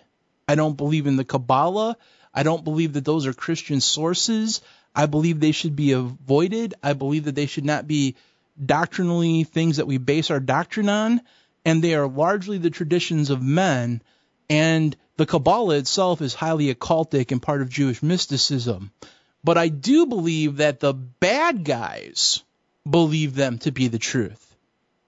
And I do believe that they are using them and that these heresies are creeping into the church and that it's happening for a reason. And it's part of the end times great deception. And what scares me is I see Christian Zionism growing.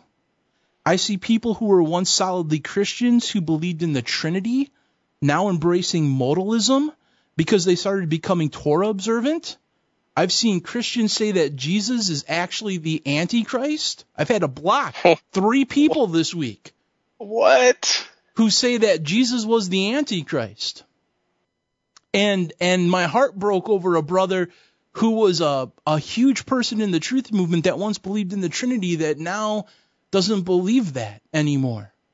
So like these things are creeping into Christianity. I see famous Christian messianic ministers using the Talmud and the Zohar and even the Kabbalah to back up stuff in the Bible to say the Bible says this. And for reference, it also, the Torah or the Zohar and the Kabbalah and the and the Talmud agree. So we have all these clouds of witnesses things going on.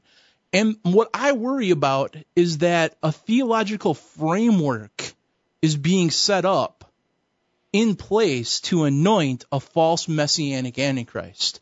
And I'm going to get into some of this in episode 100, but I'm going to keep this, I'm going to try to make this really germane to the mark of Cain and how it could relate to Bible prophecy. So if I share what they feel the mark of Cain is and how it might tie into the Antichrist, please understand that I do not endorse the Talmud or the Zohar or the Kabbalah.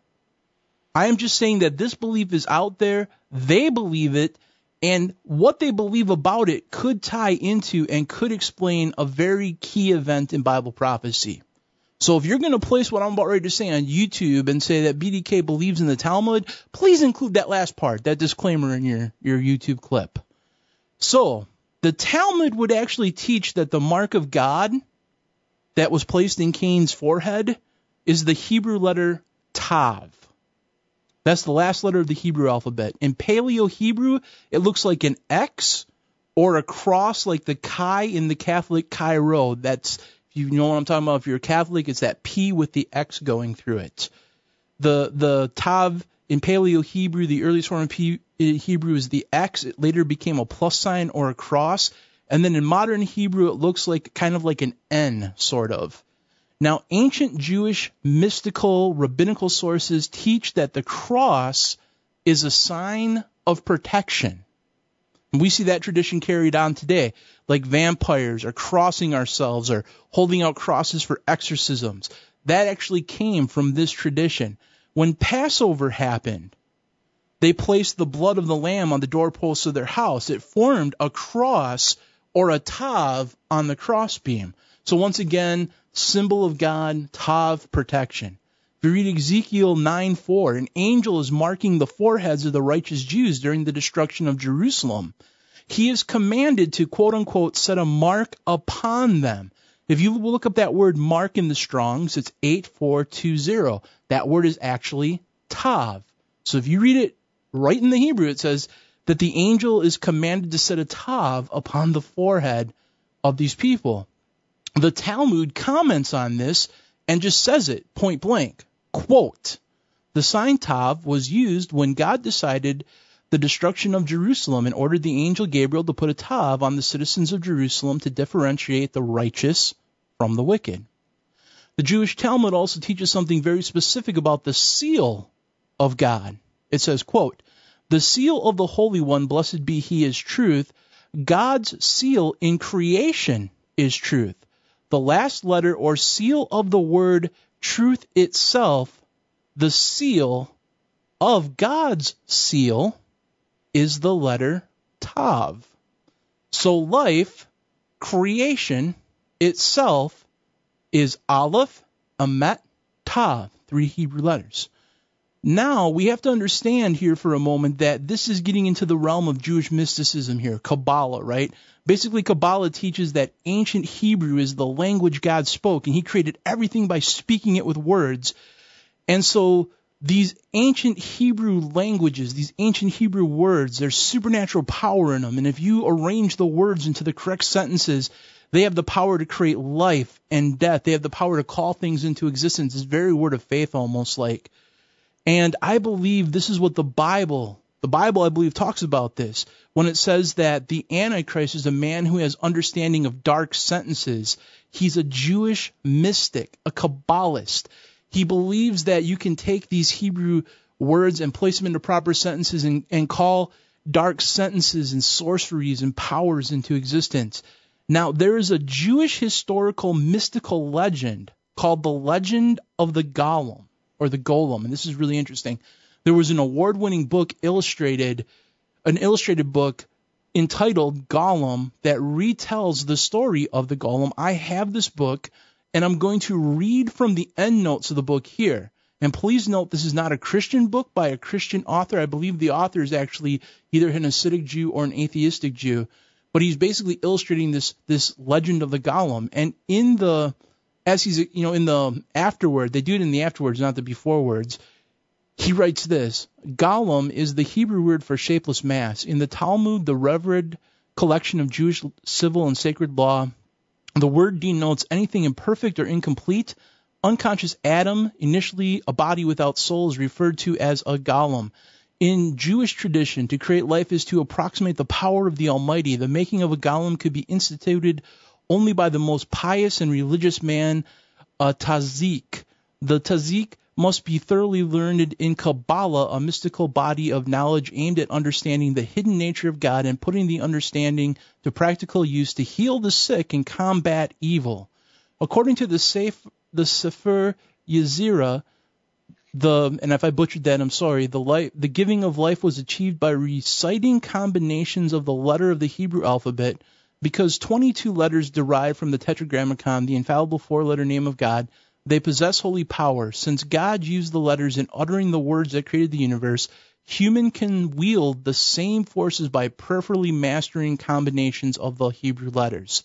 The story of the Golem serves as a cautionary tale about the limits of human power. It has inspired the works of compositions, composers, and authors, and there is sufficient evidence of its influence in Mary Shelley's novel Frankenstein. The tale may even prove prophetic as the fields of computer science, robotics, and gene manipulation advance, technological golems may arise in our culture. He's not a Christian saying that. Now, basically, the tale of the golem in this book goes like this. In 1580, Rabbi Loew, L-O-E-W, was the chief rabbi in Czechoslovakia, and the Jews were basically herded into the ghettos where they were greatly persecuted and they were about to be attacked and possibly exterminated.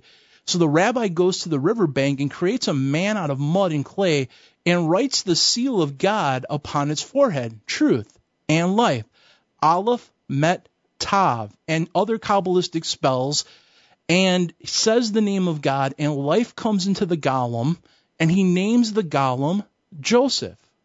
The golem defends the Jews, saves them, but begins to grow too big, too powerful, so the rabbi has to destroy, destroy it. So he erases the first letter, Aleph, from the Golem's head and it just becomes Metav, which comes from life, and now it just says death, and the thing dies. Now, in Israel, it is said that there are 35 masters of the Kabbalah called the Lamed Hay, and they have the power to create life. Every time one of these 35 people dies, another is initiated into the group to take their place.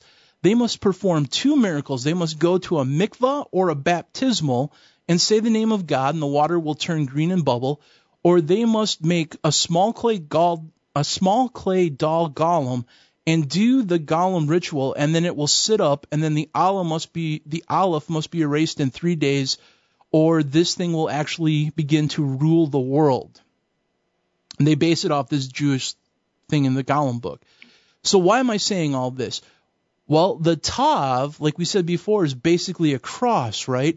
The Bible says that there are seven empires that are types of the Antichrist. And if you look at each of these religious systems in this seven empire kingdom, each revered the cross.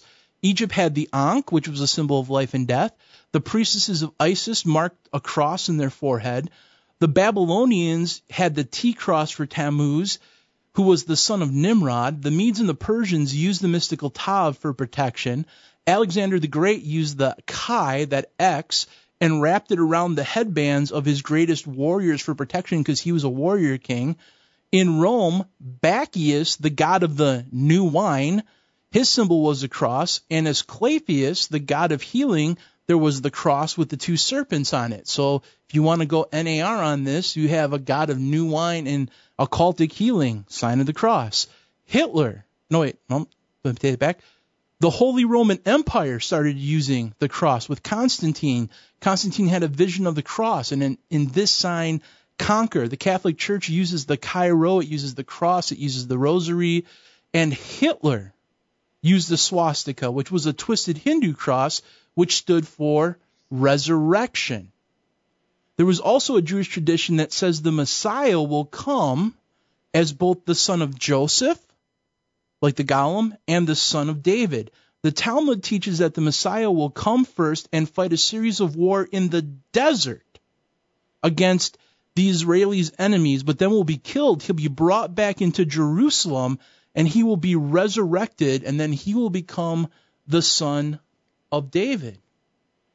Now, there are those within the NAR and the Torah movement that believe in modalism. They teach that Yeshua was just a man until he was either baptized or until he was born again at his resurrection. Then he became a son of God. So now here's my theory after I set that up.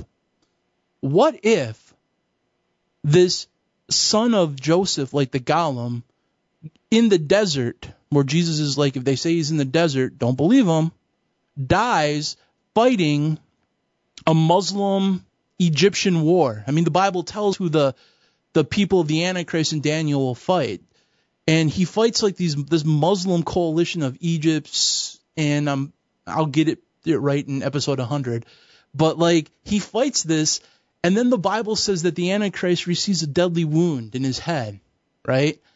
And he's he's dead. But then we know this deadly wound gets healed. What if the false prophet uses this as a framework to explain the resurrection? Because he's not going to go out and say, In the name of Satan, I raise you from the dead. He's not going to do that. These people are going to be looking for a false Jewish Messiah. They're going to be looking for the son of Joseph to be reborn. What if he writes a cross or a tav in its forehead and he comes back to life like a golem? But instead of instead of it being the spirit of this dude, it's the spirit of Nimrod, Apollyon, that's cohabiting this body along with this other thing in this resurrection. Now the world and all the Torah keeping, the Christian Zionists, the NAR, all these people who believe that a Messiah is just that that Jesus is just a modalistic expression of God that happened at his baptism or his resurrection. Now Jewish mysticism, the Kabbalah, and this belief of modalism meet in one person because now Jesus doesn't have to ascend from the clouds. He can be a military leader who took on these wars of Daniel, who died in the desert and now is resurrected in the secret chambers with the Tav, or the mark of Cain of protection on his forehead, a cross, a Catholic cross. Just saying. It would explain a lot of things and be a giant red herring that a lot of people would hook, line, and sinker fall for. So I hope I answered your question. I know it was a long, rambly answer. I hope it was something kind of new and interesting you might have heard. Um, maybe you've heard it before. Um, is the Antichrist a living golem? I don't know. That's what they believe.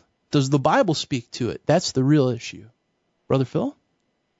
Dude, I'm just gonna let that sit. I think you did great. I'm I'm just curious how anybody could, like any Christian, could think that Jesus was the Antichrist. Is that what you were saying? That's crazy, man. No, I literally blocked three people this week. And the reason is, is because they're like, well, this Jesus that you worship is the Antichrist because his name is Yeshua. And you think that he's the third person of the Trinity, but he's not. He is God's created son. He is Yeshua, the King. And all you people are going to fall for this false Jesus. And it's like, what? What? See, that's the sacred name thing that I'm talking about, dude. It's like, it's like we believe there's some sort of mystical power in calling him by the right name, right? And that this Greek Jesus is, isn't God. Why? Because he's, he's a trinity. He's always existed. He's not co-equal with the Father. They're like the Father can't be, God can't be killed. So how did he die on the cross? You know, like God never dies. How did he get resurrected? And it's just like, this thing is you would be just shocked at some of the the stalwarts of our faith that just compromise over this stuff, dude. It's mm. crazy. It, it's definitely setting up something very sinister, I believe. And I literally, I literally believe that the world is going to accept a false Messiah, a Jewish Messiah, as Jesus Christ or Yeshua, as a returned Yeshua they will think that he is the leader of this new golden age. They will counterfeit the millennial kingdom, but this dude will end up being the world's final pharaoh, man. I'm telling you. And hopefully in episode 100 I'll prove that. So yeah, the church definitely believes that they can't be deceived, you know, as if, you know, as if the elect could be deceived. Yeah, but we're not going to be, but there's a great deception coming for those who don't you know, love the commands of Jesus, who don't keep the commands of Jesus. And, uh, man, it's to be crazy times coming up. Yeah, and if we get into this whole thing of like we believe these signs, these bleeding icons, these all these idols, I mean just all of these things that are going on, dude, it's like we don't understand that this theology is just a framework and that it's so nebulous even at some points that all they really have to do is the event has to go down and then they just have to say, well, brother so and so believe this. And they just have to even kind of quote them out of context. And all the Christians are going to be like, yeah, yeah, we believe that. Look, something Christian happened. He put a cross on that dude's forehead and he rose from the dead. Yeah. And the Kabbalists will be like, yeah, because that's that's what we do. And the Jewish people will be like, that's a tav, man. And it's crazy, dude. It's crazy. Mm. Anyways, um, brother Phil, you're up. I've been hogging the mic now for a little while. So the question is, Hi BDK, I'm listening to the June episode of Ready with an Answer. It's meaty as always. Thank you for all the work. Thank you for all that work and to Phil too. I have a question about universalism lake of fire as a purgatory situation. Why did Jesus say, Father, forgive them for they know not what they do? It would seem that those would be people who'd specifically rejected him in person after seeing his testimony play out before their eyes. Shouldn't they have been candidates for the judgment rather than forgiveness? Is there some provision for ignorance? Thank you for your time and God bless you. And that is the question. So apparently in the last episodes that we had did in the June Ready with an Answer, we talked about universalism. Whoever was listening to this, it sparked a further question in their head when they heard it and they were like, well, what about when Jesus was like, Father, forgive them for they know not what they do? Were those guys forgiven kind of like against their will or because they were ignorant?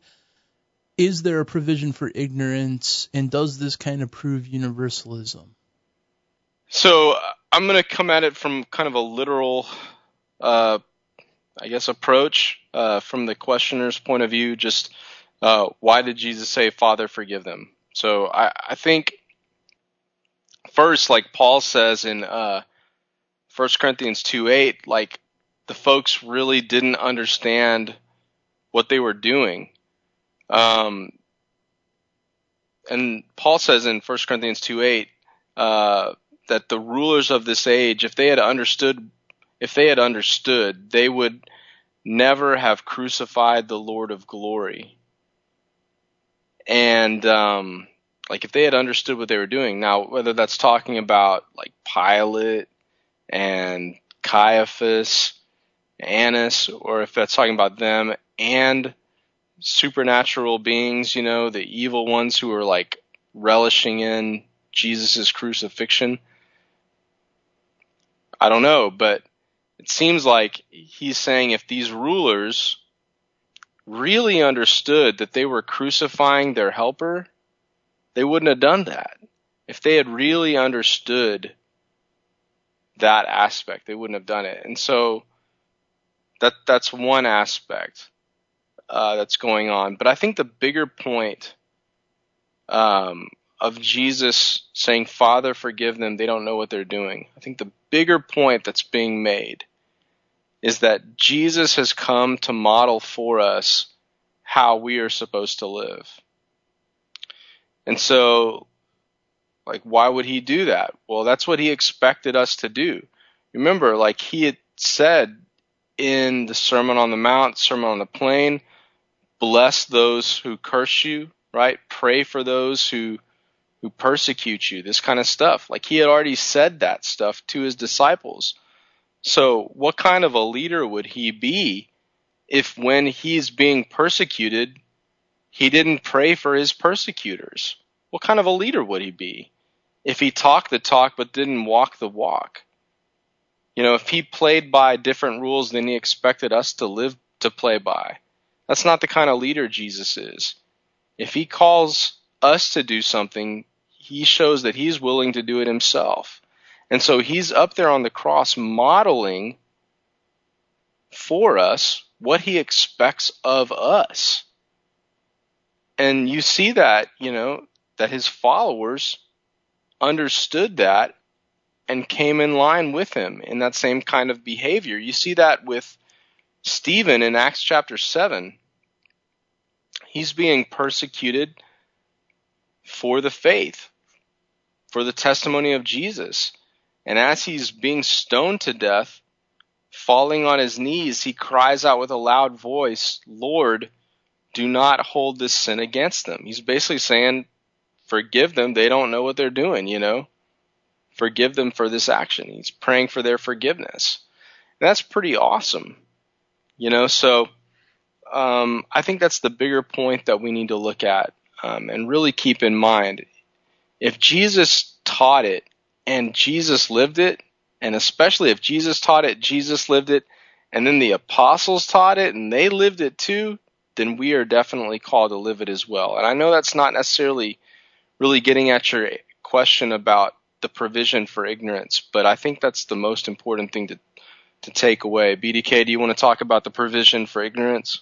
I do a little bit, and I think that the provision of ignorance um, you know, like they don't know what they're doing. Like they think they're killing me, but in reality, nobody's murdering me at all because no man takes my life from me. I lay it down and I pick it back up, right? So that's there. Um, I think, I think you really hit it on the head when you talk about this modeling, right, of how we should be. Because we can look at that from the opposite side, right? If we follow that example and someone sins against us, we don't hold ill will against them. We don't feel salty. We don't we don't live in unforgiveness. We don't you know carry grudges. We say we forgive you. You sinned against me.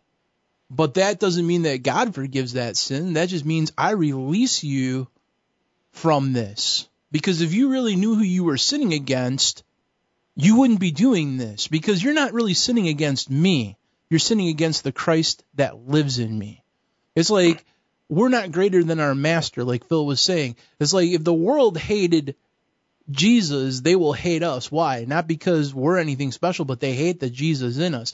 And Jesus said, they hate me because I say their works are evil, which is a whole nother show.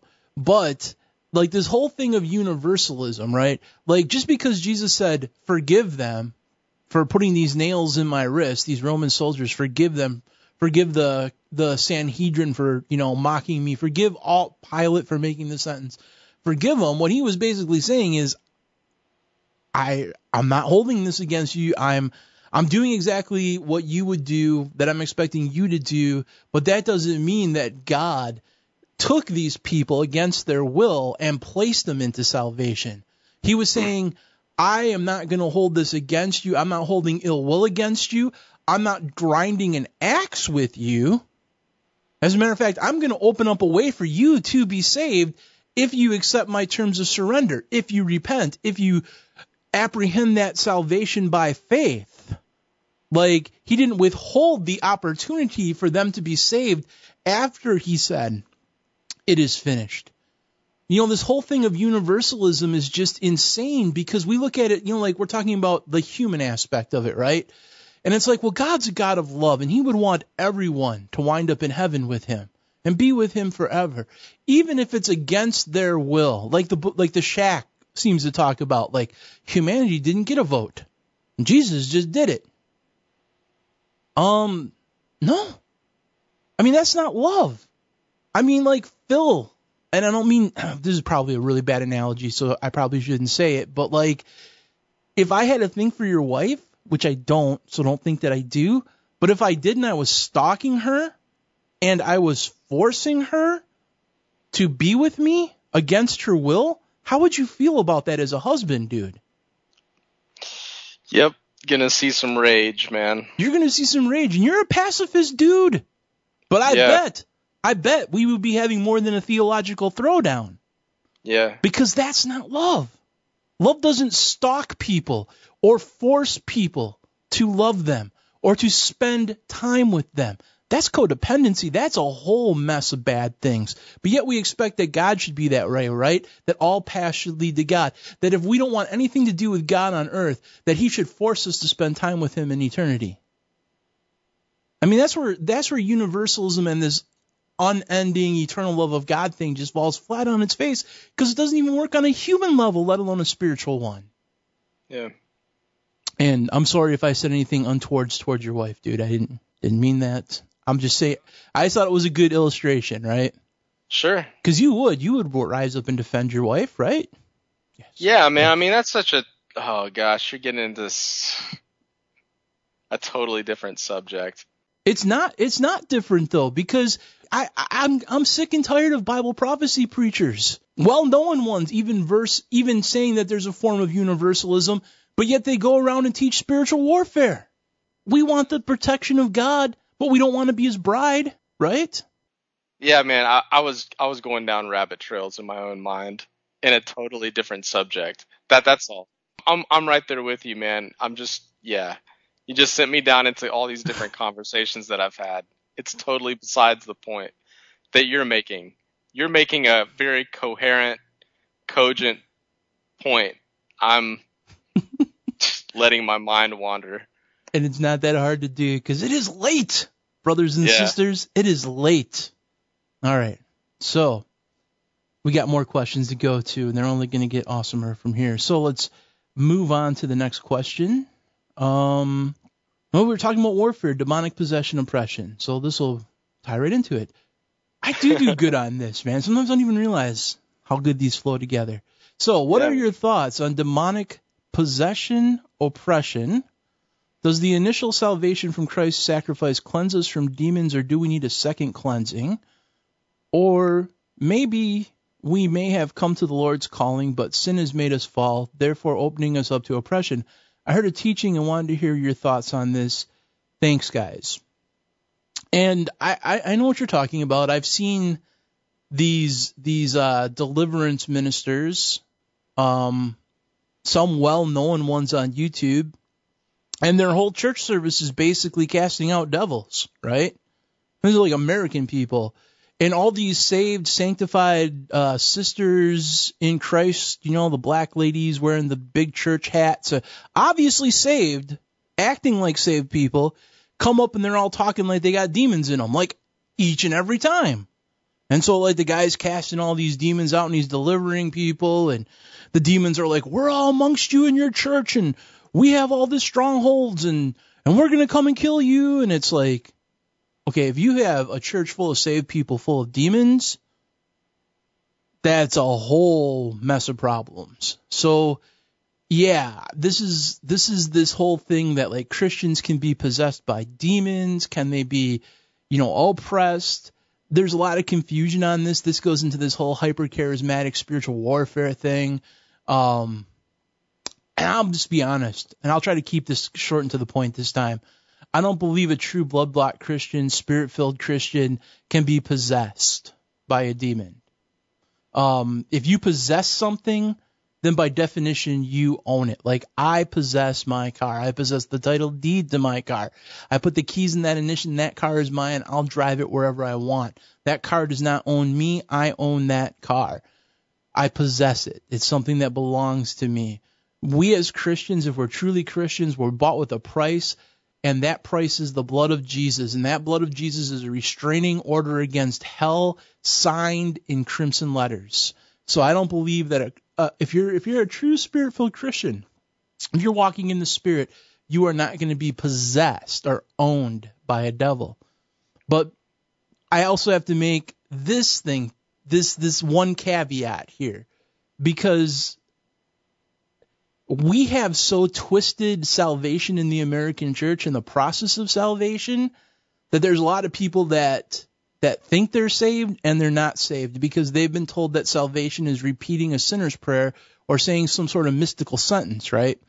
And then you're saved. When in reality, true biblical salvation is the Holy Spirit revealing to you your sin, you seeing your sin and how it grieves God, then the Holy Spirit working godly sorrow for your sin in your heart, and then you calling out to God for mercy and salvation and for his grace and for his saving power.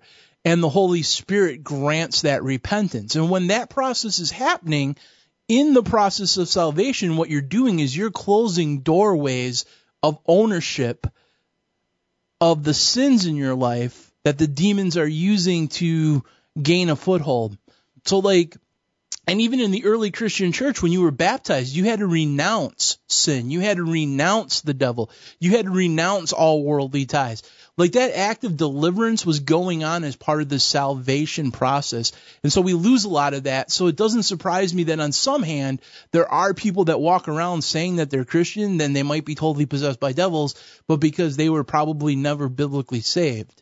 Now, I believe a person can be oppressed by demonic forces, even in some rare instances demonized if you're walking in just gross, unrepentant, unconfessed, knowledgeable sin, and you're making peace with your sin.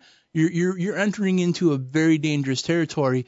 But oppression comes when we allow sin or unforgiveness in our life, or we allow things that shouldn't be in our life, when we give the devil a legal foothold to oppress us and to put burdens on us and things like that, like that can happen. And in that instance, like you close those doorways by repentance, by refilling of the Holy Spirit, or by seeking the baptism of the Holy Spirit. If you haven't been baptized in the Holy Spirit, that's where you need to start, point blank. But other than that, it's a process of repentance. It's a process of closing doorways. It's a process of renouncing things. Maybe there's things in your house that are of your past or occult items. Maybe you need to get rid of those. Sometimes you can seek very biblical guidance and counseling as a form of deliverance, and that can help with oppression. But you don't want to get your oppression from word of faith, charismatic, YouTube prophets.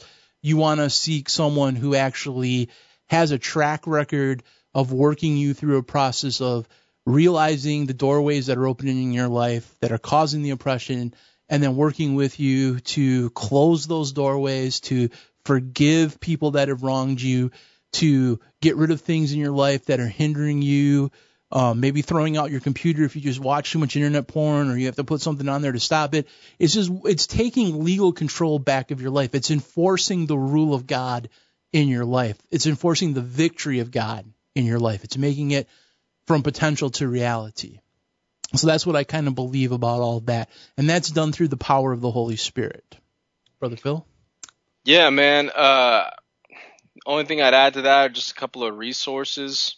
Uh, I'd encourage folks to check out some of Derek Prince's work, not to be confused with Joseph Prince. they always do too. They always confuse the two. Yeah, man. Do not do not watch or read Joseph Prince stuff. But please go read and watch Derek Prince stuff. That dude is legit. Really, really good teacher. Uh, a book of his that I've I've really enjoyed is called "They Shall Expel Demons." Mm-hmm. It's an excellent book. Go check that out. And one of the things that he talks about quite a bit in that book is this issue of demonization and he makes like like you were talking about BDK, like making the distinction between possessed and like demonized uh, or oppressed, and um, so that's a really helpful tool. It's a small book. It's a very easy to read book. Got a lot of stories in there. Check that out. Another book is by a guy named Francis MacNutt, M-A-C-N-U-T-T. Uh, it's called Deliverance from Evil Spirits. A lot of really good, helpful tips. Uh, like case study kind of things. Um, it's just awesome. A lot of good stories. Deliverance from Evil Spirits by Francis MacNutt. So check those out. That is a that's a seminal book. That is a oh, that's a workbook, dude. That's a deliverance manual in and of itself, man. And uh, yeah. Derek Prince's book on spiritual warfare is really good too, and his stuff on yeah. being baptized in the Holy Spirit and even praying in the Spirit is really good also. So dude was a hardcore missionary, man. He just saw all this stuff and wrote and talked about it. I mean, it's legit. Yeah, there are some people that are really uncomfortable with the gifts of the Spirit that would take issue with some of the theology of Derek Prince.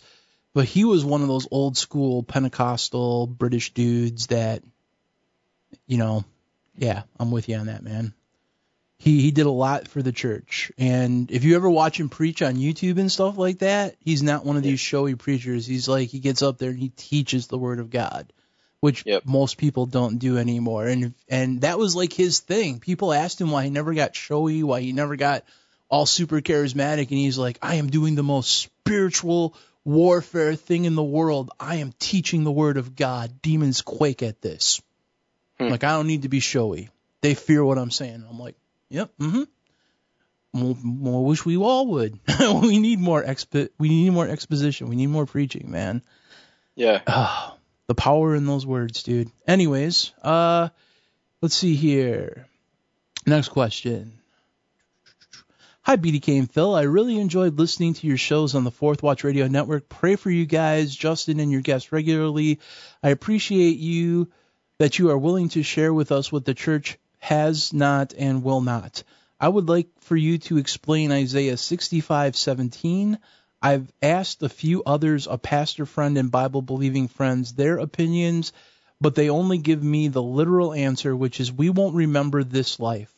I would like to know, if possible, if we will remember some things like the blessings we've received that remind us of our Heavenly Father, uh, who really does know us and love us. Will we remember our pets, etc.?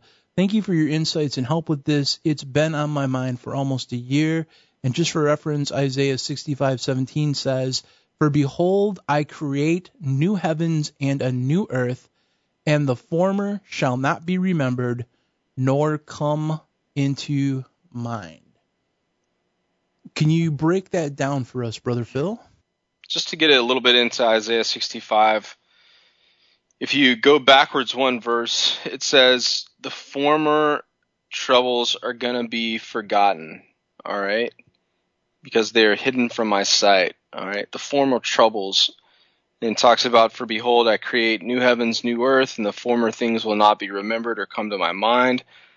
But be glad and rejoice forever in what I create. I'm going to create Jerusalem for rejoicing or people for gladness. I'll also create I'll also rejoice in Jerusalem and be glad in my people. And here's some troubles, and there will no longer be heard in her the voice of weeping and sound of crying, nor will there be in it an infant who dies or who lives but just a few days, or an old man who does not live out his days, for the youth will die at an age of a hundred, and the one who does not reach the age of one hundred will be thought accursed.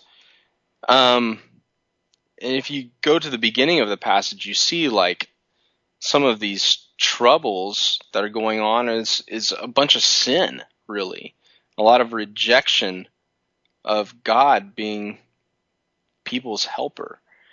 And so there are all these troubles, right, that are not going to be remembered anymore. So um, I think that's the context that we need to uh, put verse 17 in. So it's like the way things were, the the corruption of the way things were is not going to be remembered anymore. The corruption of the old earth, right? uh, in comparison to the new earth, the corruption will not be remembered anymore.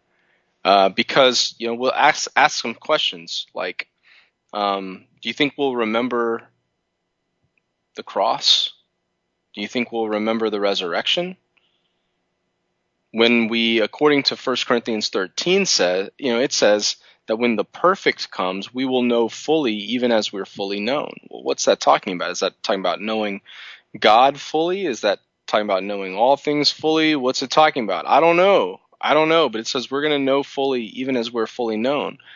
It would it would seem that we're worshiping the Lamb in Revelation quite a bit. You know, the people around the throne are worshiping the Lamb. Um, and lamb standing as if it's slain. But that's that seems to be before new heavens and new earth, but is is Jesus also remembered as the lamb after that? I don't know. You know, I don't know if we're going to remember that, but if he's remembered as the lamb after that in one sense, then the cross would seem to be something that we remember, which was part of the former earth.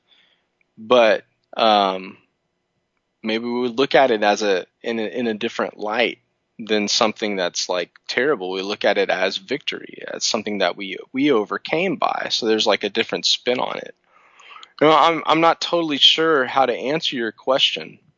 Um, I don't know, but I do know that Scripture says that God is good, and all He does is good. And you know about creation, creation is waiting for its, you know, redemption in one sense. It's eagerly awaiting the revealing of the sons of God because, um, you know, it was, it had futility and corruption forced upon it because of our sin. Um, so it's waiting to be, you know, transformed in a sense too. And what is that going to look like? Well, I don't know. C.S. Lewis had some ideas about it, but I don't know if Fido's going to be talking up there or not, and if you're going to be able to see him again or not. I, I don't know, but I do know that um, what is what is going to be there is going to be far better than anything you've experienced here because you're going to be able to be with Jesus if if you make it to the new heavens and new earth and that's going to be far better than anything. You know, the best times that you've had with your dog will pale in comparison to just regular times with Jesus up there. Like, uh, it's it's you, we cannot we cannot conceive, we cannot fathom the goodness of being in God's presence when we're there. Like we cannot, we can't wrap our brains around it. How awesome it's going to be. And I think because we can't wrap our brains around it, because we've never experienced the goodness of that, that kind of makes us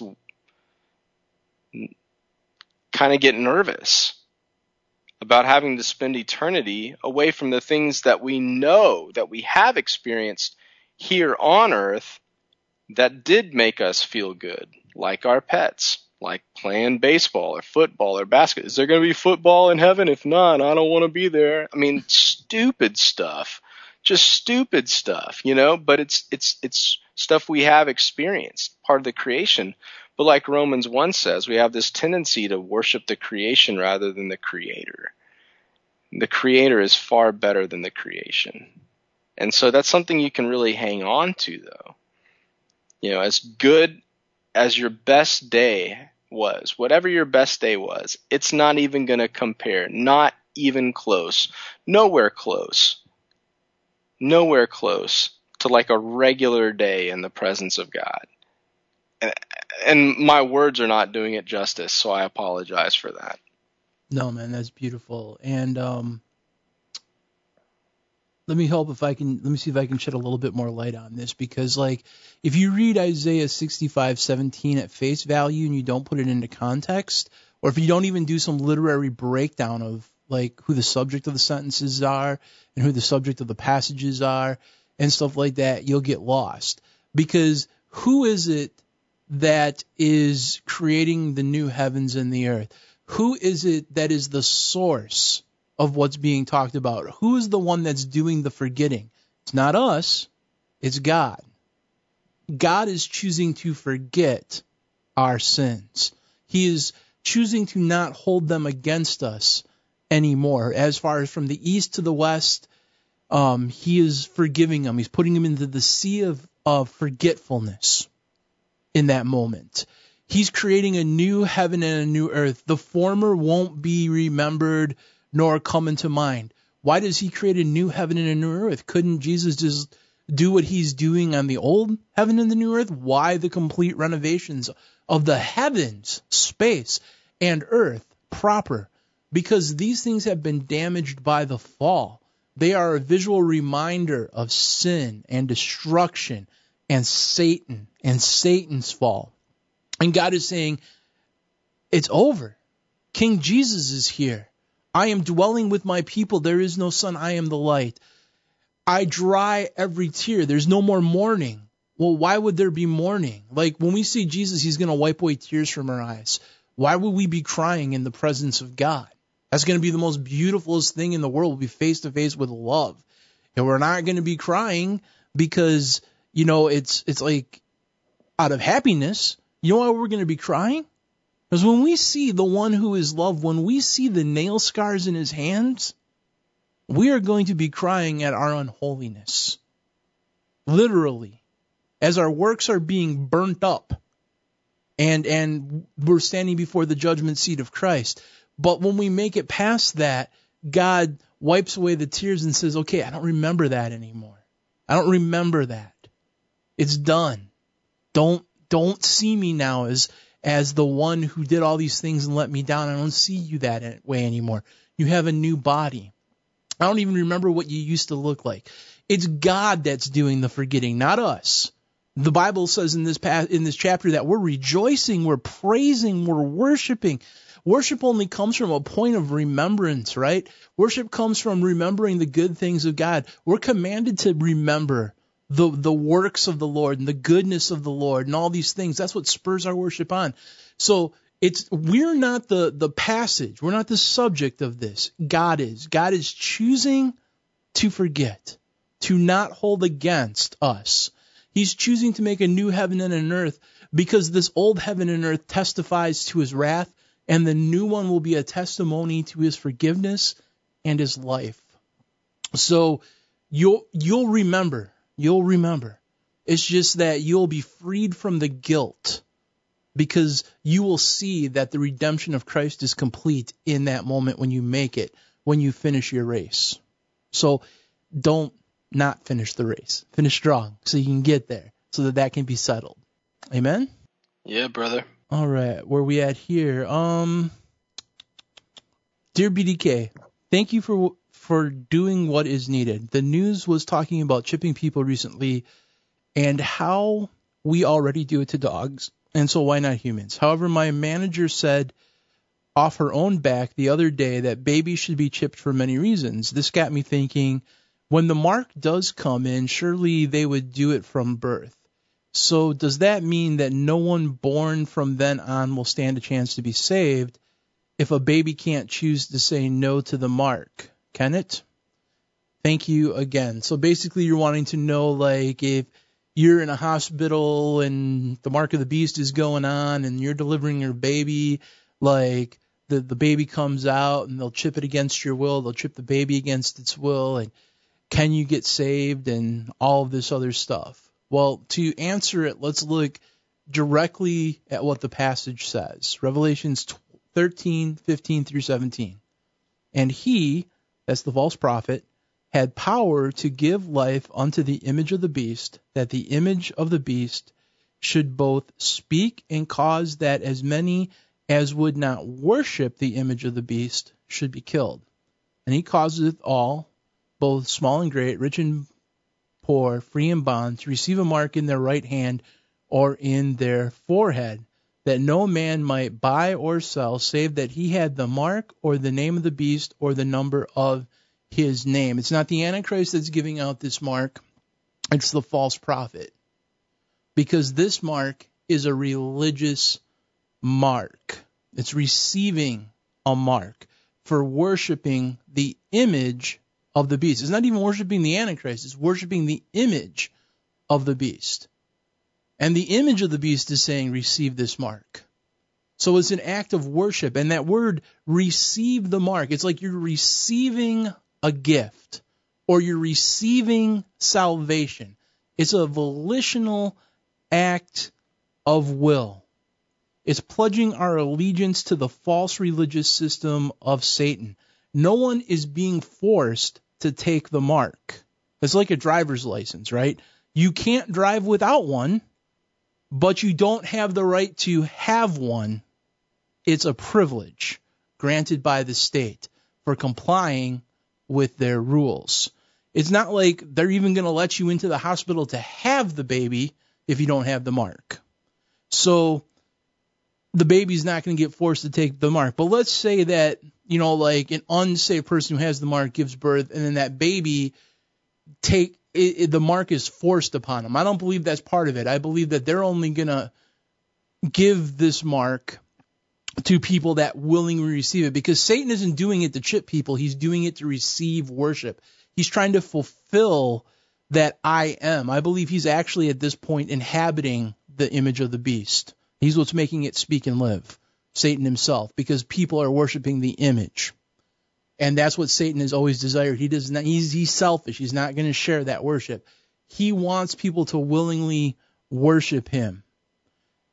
But if you were chipping even little babies, right? The chipping's only happening three and a half years into the tribulation, right? There's only three and a half years from the mark time the mark is given till when Jesus comes back, if I'm reading my Bible correctly, maybe a few days later than that. But there's an age of accountability too. Like a three and a half year old to a four year old isn't maliciously choosing in their own will to worship Satan or worship the image or receive the mark willingly.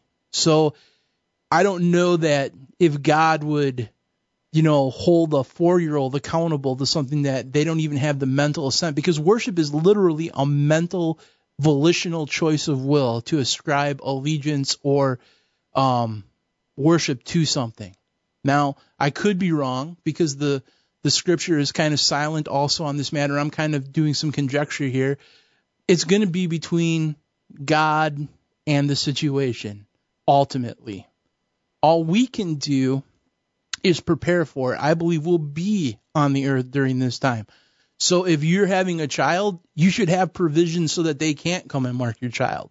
Or you should have provisions where you can, you know, hide yourself. Or if you're in a concentration camp, they'll probably kill you before you're able to have a child because you you'll be an enemy of the state. So it's like if you're not receiving it, they're hunting you down and they're killing you. They're not chipping you against your will because it's kind of like a country club thing. It's like you're a subclass citizen. You don't believe in the new world order. You don't believe in this new golden age Don. Screw you is what they're basically saying. Like you're not even worthy to take this mark. It's like a status symbol almost.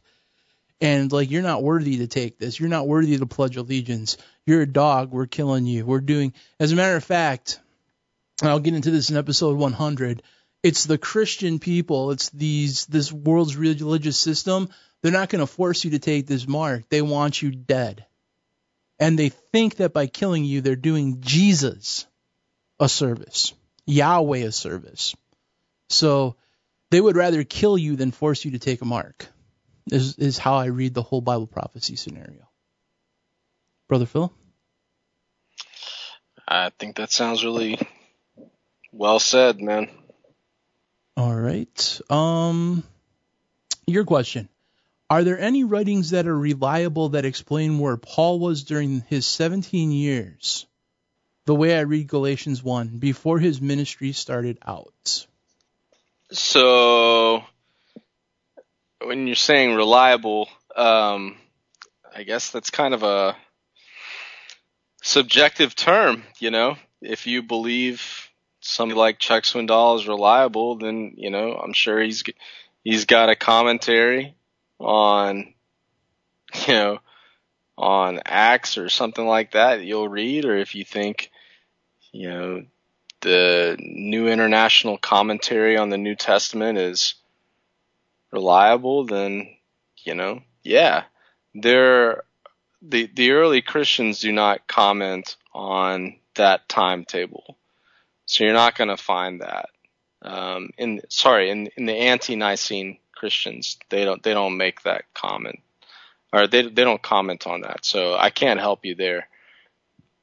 Um, so if you're just going by the Bible, where was Paul during the I'm just going to say silent years because 17 years, I, you know, I appreciate you saying it's the way you read it because we don't really know how many years um, he spent between that road to Damascus experience and um, like his his first missionary journey. You know, basically, we we don't know. There are people that are making good educated guesses, but we just don't know. But we know he spent a while in Arabia, and then he came back to Damascus, and then he went to Jerusalem for a couple of weeks. Um, that's all in Galatians 1. You see how many years he was there, all that kind of stuff. And then the next time we see Paul after Jerusalem, so Arabia, Damascus, Jerusalem, the next time we see him, he's in Tarsus again. So he evidently went back home. We don't know how many years he was back home, um, but he went back home. And he, here's something I, I would just say, like, like what what's our ministry though? Uh, before his ministry started out, like where was Paul before his ministry started out? it's interesting, like how we think about ministry. Um, was Paul doing ministry while he was in Arabia? Was Paul doing ministry while he was in Damascus and Jerusalem and Tarsus? Well, you know, right after his conversion, he was telling people about Jesus, but then we don't see him doing a lot of stuff. What was he doing? Well, if you read like in 1 Samuel chapter 3, when Samuel gets his call from God, um, it says, and then Samuel began to minister to the Lord. I think it's at Shiloh, but he, he began to minister to the Lord.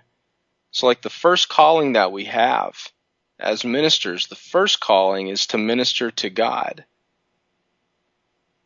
to serve God, to attend to God. That that's the first calling on our lives.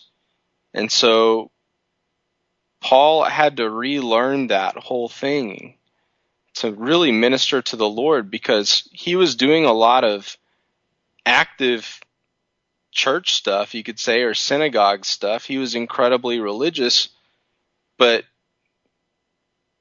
his heart was way off. And we know his heart was way off because he was actually fighting against God. That's that's what God says. That's what Jesus says. Paul thought he was right in line with God as a minister, as part of, you know, the upper echelon of the Jews. And yet he was not a minister to the Lord.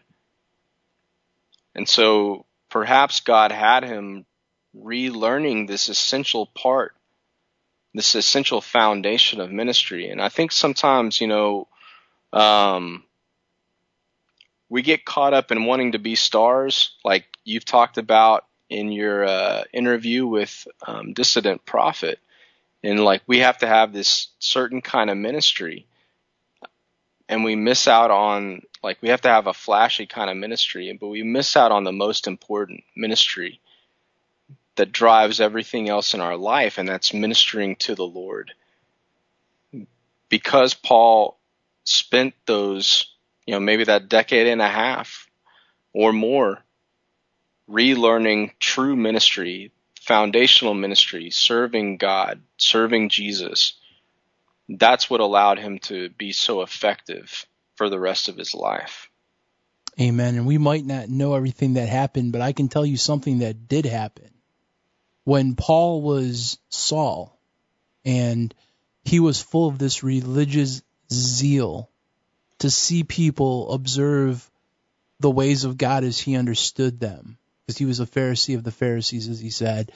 He looked at these people who were lost, these Christians, as heretics, as pagans, who deserved to be punished, who deserved the wrath of God, who deserved everything they got because they were lost. And so he hunted them down. He, he held the coats of people who stoned them. He killed them and he threw them in jail. But when he comes back as Paul of Tarsus, and he goes into cities and he, towns and he sees people given over to pagan idolatry and pagan witchcraft and doing the same things that he thought the Christians once did. He didn't think that they deserved God's wrath. He didn't get angry. He didn't want to kill them. The Bible says that it, he was moved with compassion. He he he was tore up inside. He was he it stirred him. He didn't care if he caused a riot and he got stoned and he did once and died. I believe God raised him back up. He was like, I will give my blood to serve these people so that they see Christ. He viewed people not as heretics that deserved God's wrath, but he saw people as God saw people in need of a savior. He left and came back completely different. I don't know what he did, but I can tell you who he was spending time with in all those places because he spent time with Jesus and the Holy Spirit. He spent time in prayer and fasting because those are the things that give you the heart of God towards people. He spent time becoming who God called him to be. And we know that because we see the marks of servanthood. He probably spent a lot of time serving the apostles, maybe, or pastors, or, you know, cleaning up stalls or whatever. He, yeah, he got ground level probably. God probably put him into a very low place because he was a very high minded person. We don't know what happened, but we know he had a heart transplant when he came back. And that only comes through serious devotion and seeking after God. It only comes after God really just, you know, you possessing the things of the Spirit and walking after the Spirit, not the lust of the flesh. It comes with feeding the Spirit and starving the flesh. So I know that happened for certain. Hmm. All right. Now we're going to get into it, people. Now we're going to do some stuff. Now the show's going to get real. Um, at 105 in the morning or uh, 107. Yep. Now it's going to get real. All right. okay. It seems that the Mandela effect is picking up speed. Could you do a Q&A or a show on this, please?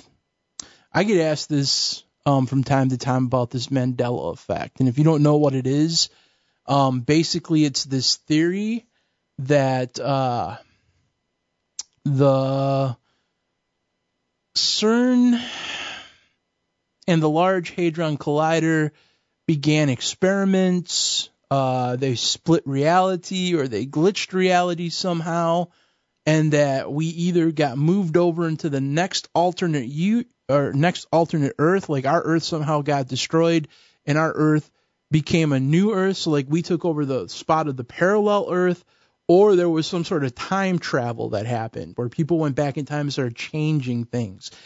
And we realize it because we we as humanity share some sort of common experience. And so like we remember things a certain way like Luke, I am your father, or um mirror mirror on the wall, who's the fairest of them all? Or we remember things like hmm, didn't the Bible used to say that we don't put wine into old wineskins? How come the Bible is saying now we put it into bottles? And like people read the King James version of the Bible and they're like, wait a minute, this is saying something completely different than what we remember it saying. And all these people are quoting it one way. How come it looks like it changed? Uh, there are even some people now that are saying that planes are stopping in dead air because there's glitches in reality from the Mandela effect. So it, it, it's taken on this whole life of its own. So that's basically what the Mandela effect is. Now I'm not going to try to go into the realm of conspiracy here. I'm going to Not going to try to get snarky like I did with the September 23rd thing. Um, I'm not going to try to do that. I'm going to try to just be very matter of fact about what I believe. And it's kind of crazy because, like, I remember when I first heard about this Mandela effect, this was a few years ago, and Justin actually called me up and he was he wanted to do a show on the fourth watch on it. He's like, look at this video that I saw on YouTube that these people are saying that you know CERN caused this rift and this glitch in reality and people time traveled and changed things in the Bible. We should we need to do a show on this. We need to get out in front of it.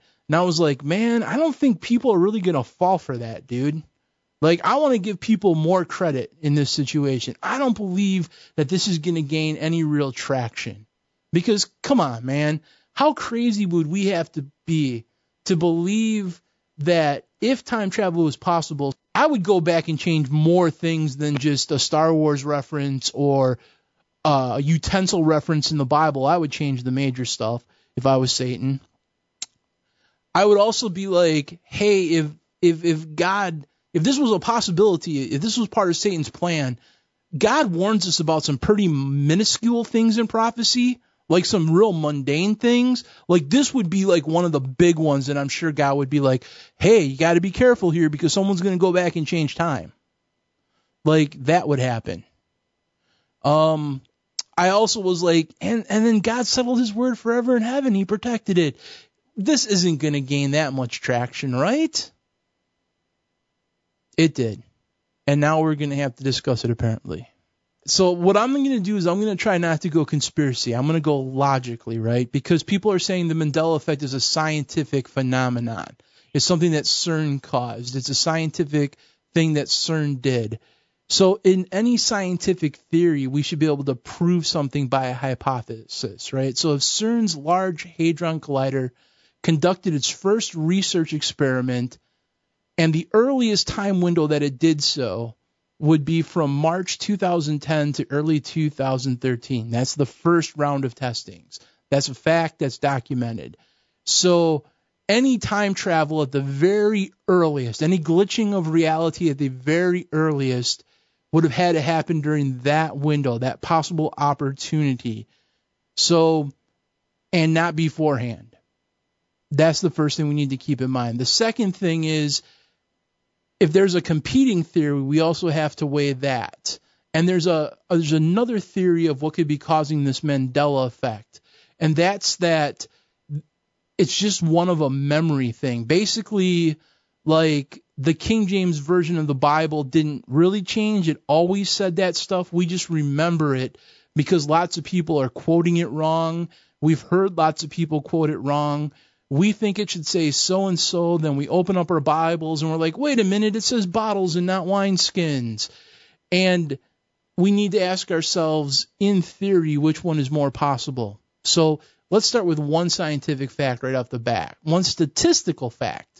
The statistical fact is only roughly 30% of Christians read the Bible anymore, and most of them do not read King James. They read multiple other translations, modern translations. So not only do only 30% of the of Christians read their Bible with any regularity, most of them aren't reading the King James, have no clue what the King James said or has said. What in reality is happening is uh, we hear what preachers are quoting, and when you hear a preacher like an audio sermon, nine times out of ten, he's not telling you which translation of the Bible he's quoting from. So we hear these things; they become part of our collective memory. So that's one thing. Um, it would make sense too that if this is a recent statistic, right, that it, we wouldn't see this in earlier generations because earlier generations read their Bible. Like none of them were like, hey, wait a minute, why is it saying this? Why is it saying that? It's only this generation that's having this problem because we don't read the Bible. So that could be one possible solution. Now, let me take away some things. And let me show you why the Mandela effect cannot be possible, why the Bible, like the bottle thing, didn't happen, or the lion and the lamb thing didn't happen. Because these are statistically provable too. And how can I prove that? Well, I'm a King James guy. I read King James Version Bible. I'm not like what you would consider a King James only guy, But at one point, I definitely was. And at one point, I was into apologetics. And at one point, I was into King James only apologetics. So, like back in the 90s, we were talking about this bottle issue. Because we knew back in the 90s that it said bottle, not wineskin. And people would accuse us of not having a properly translated Bible because it, the translators didn't use the right choice when they put in bottle. It should say wineskin.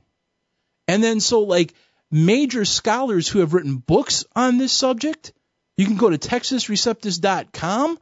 Like these things are documented, documented pre the CERN fire update of the Large Hadron Collider where they're talking about that it says bottle. You can verifiably, scientifically prove that it always said bottle, that it said bottle before the Large Hadron Collider was a gleam, uh, was a glimmer in some scientist's eye. That it, that it always said bottle. We were defending it not because of the Mandela effect, we were defending it as a translation choice from a King James only standpoint. Most of these translation choices that most of these translation problems that we have, that we say are the Mandela effect, have been things that King James only people have been defending since like the the the, the 90s, the 80s. Like it's all on record. Another one would be the lion and the lamb thing. Like, wait a minute, the lion's it's a wolf and a leopard, and it's and oh my goodness, they it changed it. It's supposed to be a lion and a lamb. Well, you can verify this too. David Reagan, who is a prophecy teacher, has a ministry called Lamb and Lion Ministries. And he documents this. You can go online and see his letters. This was in a letter written before March 2010, the, the March 2010 Large Hadron Collider experiment. Pre, okay? Pre documented. You can go online and look at it.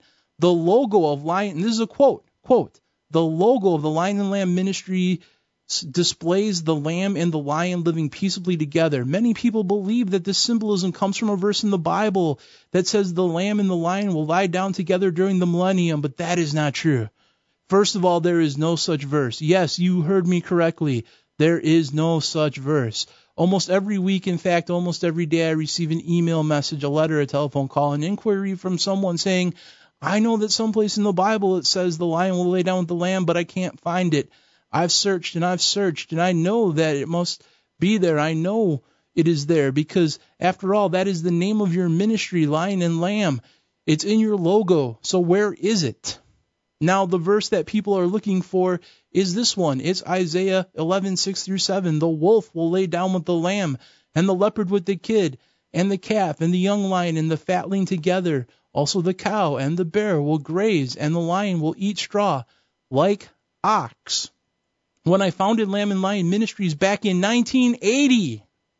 I sought a name that was related to the ministry's purpose, which was teaching a Bible prophecy and the proclamation of the soon return of Jesus. Dude, that's documented proof that this was, this guy knew about this in the 80s. In the 80s, it said exactly what you say has been changed by the Mandela effect in 2010 at the very earliest. So these these things do not hold water whatsoever. They've always been there. It's just we don't read our Bibles and we don't read the King James anymore. And then there's like one huge, huge problem with this. If God can't protect his word from being changed, then what do we base right and wrong on? When people say, well, well, it sucks to be you. You should have hid God's word in your heart. Really? So I need to base what I believe the truth of God is from what's in my heart. When the Bible says that my heart can't be trusted, it's deceitfully wicked above all things. No, I think that if God would would go through so much work, I mean 66 books, all these different authors, 4,000, 6,000 years of human history. He works meticulously to, to, to, to, to, to put the Bible together, to preserve his word. That, hey man, He's going to have it on lockdown. He's going to leave it for us as a standard of righteousness.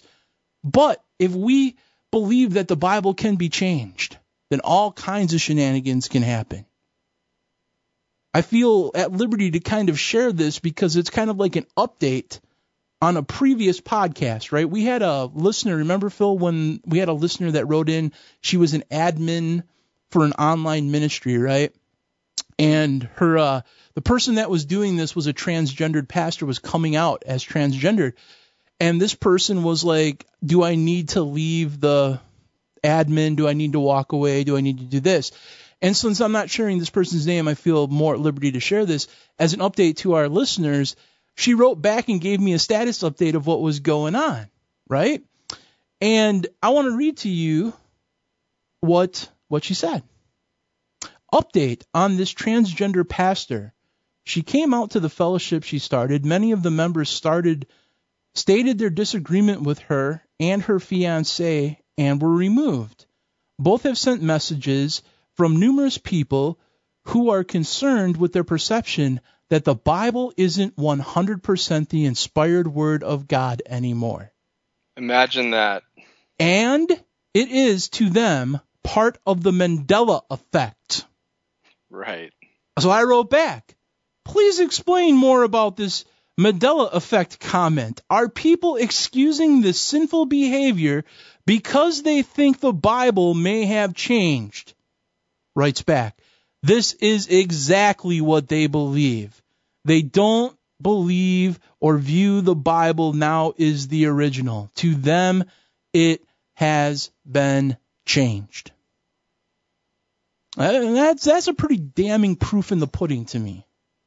So I think it's more scientifically provable that all of these mistakes that you're finding in the King James Version Bible that you say are being changed post March 2010, we knew about back in 1980 and can document. We knew about it even earlier than that. So the Bible, the King James Bible, has always said what it says. We just need to read it. So, and we need to trust that God, if He's going to go through all this work to meticulously put together the canon of Scripture, is probably powerful enough to preserve it. That that's my take on the Mandela effect like it or hate it. Yeah, man. Um, the only things I would add to that is uh, in the ante-Nicene writings, you have both uh, wine bottles and uh, wine skins referenced multiple times. Mm-hmm. So, you know, do with that what you want, want you know for the people who believe in the Mandela effect. Like, if they went back and changed everything or whatever, they they didn't cover their bases. You know, like it was kind of sloppy because you got both going on throughout the ante-Nicene writings. So, I mean, it, you just got different manuscript trans, uh, sorry, different manuscript traditions, basically. You know, some are saying the bottles thing and some are saying the wineskins thing. It's it's really not a big deal. It's conveying the same point. So that's all I have to say. No, it's it's spot on because people are like, well, wineskins makes more sense. Obviously, it would be wineskins. It fits with the visual image. And then the people who are like the King James Version Bible isn't translated properly, the Mandela effect people are like, oh, that bottle, that never existed back in the King James language. They would never call them Bibles or bottles back then. The King James translators would have never used Bibles or bottles. And it's like, no, like the early church fathers were calling on bottles and wineskins. Exactly what you're saying. It's an exactly an apologetic argument that, that King James only people use to defend that translation choice, that it is a valid translation choice. So, yeah. Yeah. Trust God's word. I guess that's what we have to say, right? Trust God's word. He settled it forever in heaven. As a matter of fact, who is the word of God? It's Jesus. Do you mm-hmm. think that anything that we can create, CERN or otherwise, can glitch Jesus? Right. If we can glitch Jesus, we got bigger problems than anything we're discussing on this podcast tonight.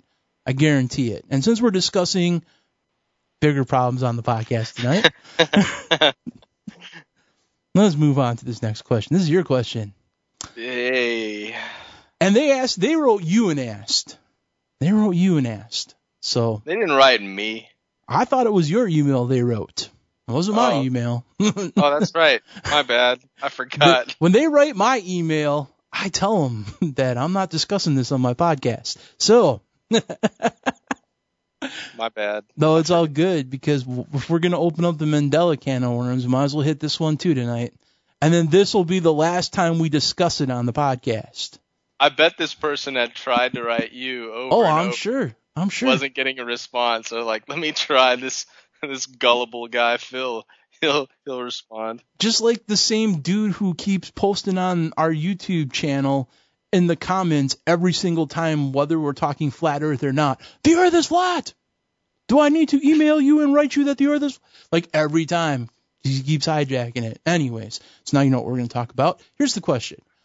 I would like to know your thoughts on God's creation. Is the Earth flat or a sphere? I don't need to follow that up or rephrase that. Phil? Yeah. So this is like the only time I'm going to talk about this subject.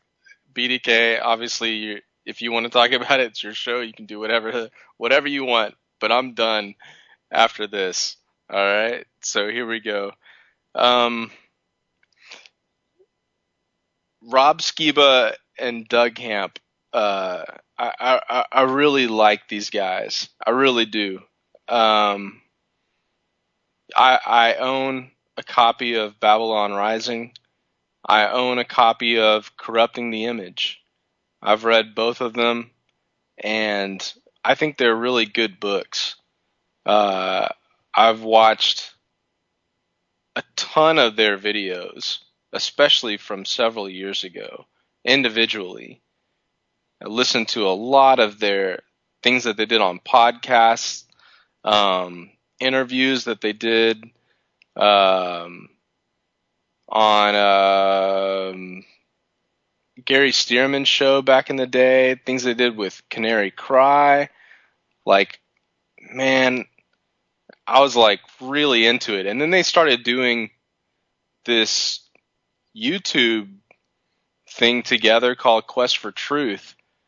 And man, I was I was just absorbing this stuff. Uh, it was it was great. Quest for Truth, the series that they did together was was really good, especially when they started going to the Book of Revelation. Um, just learning a whole lot from both of them. Some really great stuff to say. And after 20 something episodes, they stopped. And after like a year or two, they came back and did one more episode together and they stopped again.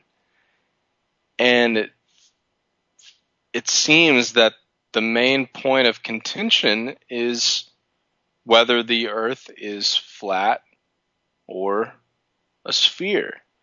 That's the main problem between these two guys. And I could be wrong about that, but that's what it seems like. And you know, um, it's really sad. It's really sad to me because uh, I think these guys are are great biblical minds and have contributed so much to the kingdom. I think they're getting distracted though, personally, by something that's minor in um, in comparison to the major things that should not, or the major things that should divide us. Uh, that that we we should die on hills that we should die on. I don't think that's what's going on here. I think um, they're getting divided by something that's a, a smaller hill. Like I'll give you for instance, like was the earth created in literal six days? Um, and therefore is the earth only 6,000 years old? Or are the six days of creation perhaps not literal six days? And is the earth maybe not literally 6,000 years old? You know? Well, is that an important thing to think about and discuss and have your biblical views on? Sure. Sure it is. But would not believing in a literal six days of creation disqualify someone from being a follower of Jesus? Well, of course not, right? Of course not. The early Christians, I mean, as far as I can tell, they all believed in like literal, at least it's the overwhelming view that they, they believed in a literal six days of creation and that the earth is for for us now it would be 6000 years old basically and that Jesus is basically going to come back very very soon because of that. Like that that's that's the way they thought. But from what I've read no one ever got disfellowshipped because they didn't believe in literal six six day creation people would get disfellowshipped because they denied the deity of Jesus Christ people would you know, be disfellowshipped because they were unrepentant about committing adultery. People would be denied fellowship or disfellowship because of these serious, serious either lifestyle errors and being unrepentant about that or denying Jesus Christ, you know, like being a Gnostic or something like that. Not these more minor areas of scripture. That's that are important but they're minor. And uh, you know the, the, these are like distractions that i think satan uses. And you see this like with magicians. You know magicians will they have a trick and so like what they have in their right hand is the important thing so what do they do they get you to look at the left hand to try to distract you from what is really going on in the right hand. It's it's it's it's a tool of the devil to get us distracted and like right in the middle of this revelation Bible study, here comes this whole flat earth issue. And while that may be a fine an important issue to think about, which is more important? The book of Revelation and people understanding the book of Revelation or flat earth or spherical Earth. People understanding that the Earth is a sphere and being able to prove that from science, which is more important? You know, so like I, I think we really need. I mean, we, we see this stuff going on in politics too. I'm sorry for rambling, man, but like you and Christians, we we see this, we understand this. You know, Hillary Clinton's getting you know about to be like indicted for all of those, you know, thousands of emails. And then what does the media do? They go, don't look at that. Look at Russia. Look at Russia. Look at Russia. And then you have this whole pedogate stuff break out.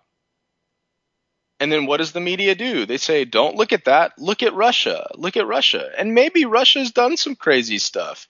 You know, maybe they have. I don't know. But it takes our focus off of these really critical issues that we should be dealing with. And we totally lose our focus over major things by focusing on minor things. And, you know, if we can see that so clearly in the world, how are we missing it here in the church?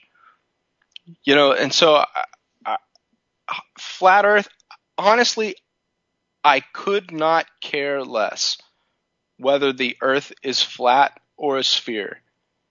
I think the earth is pretty dynamic. I think the earth is probably way more dynamic than than I will ever know as long as I'm alive.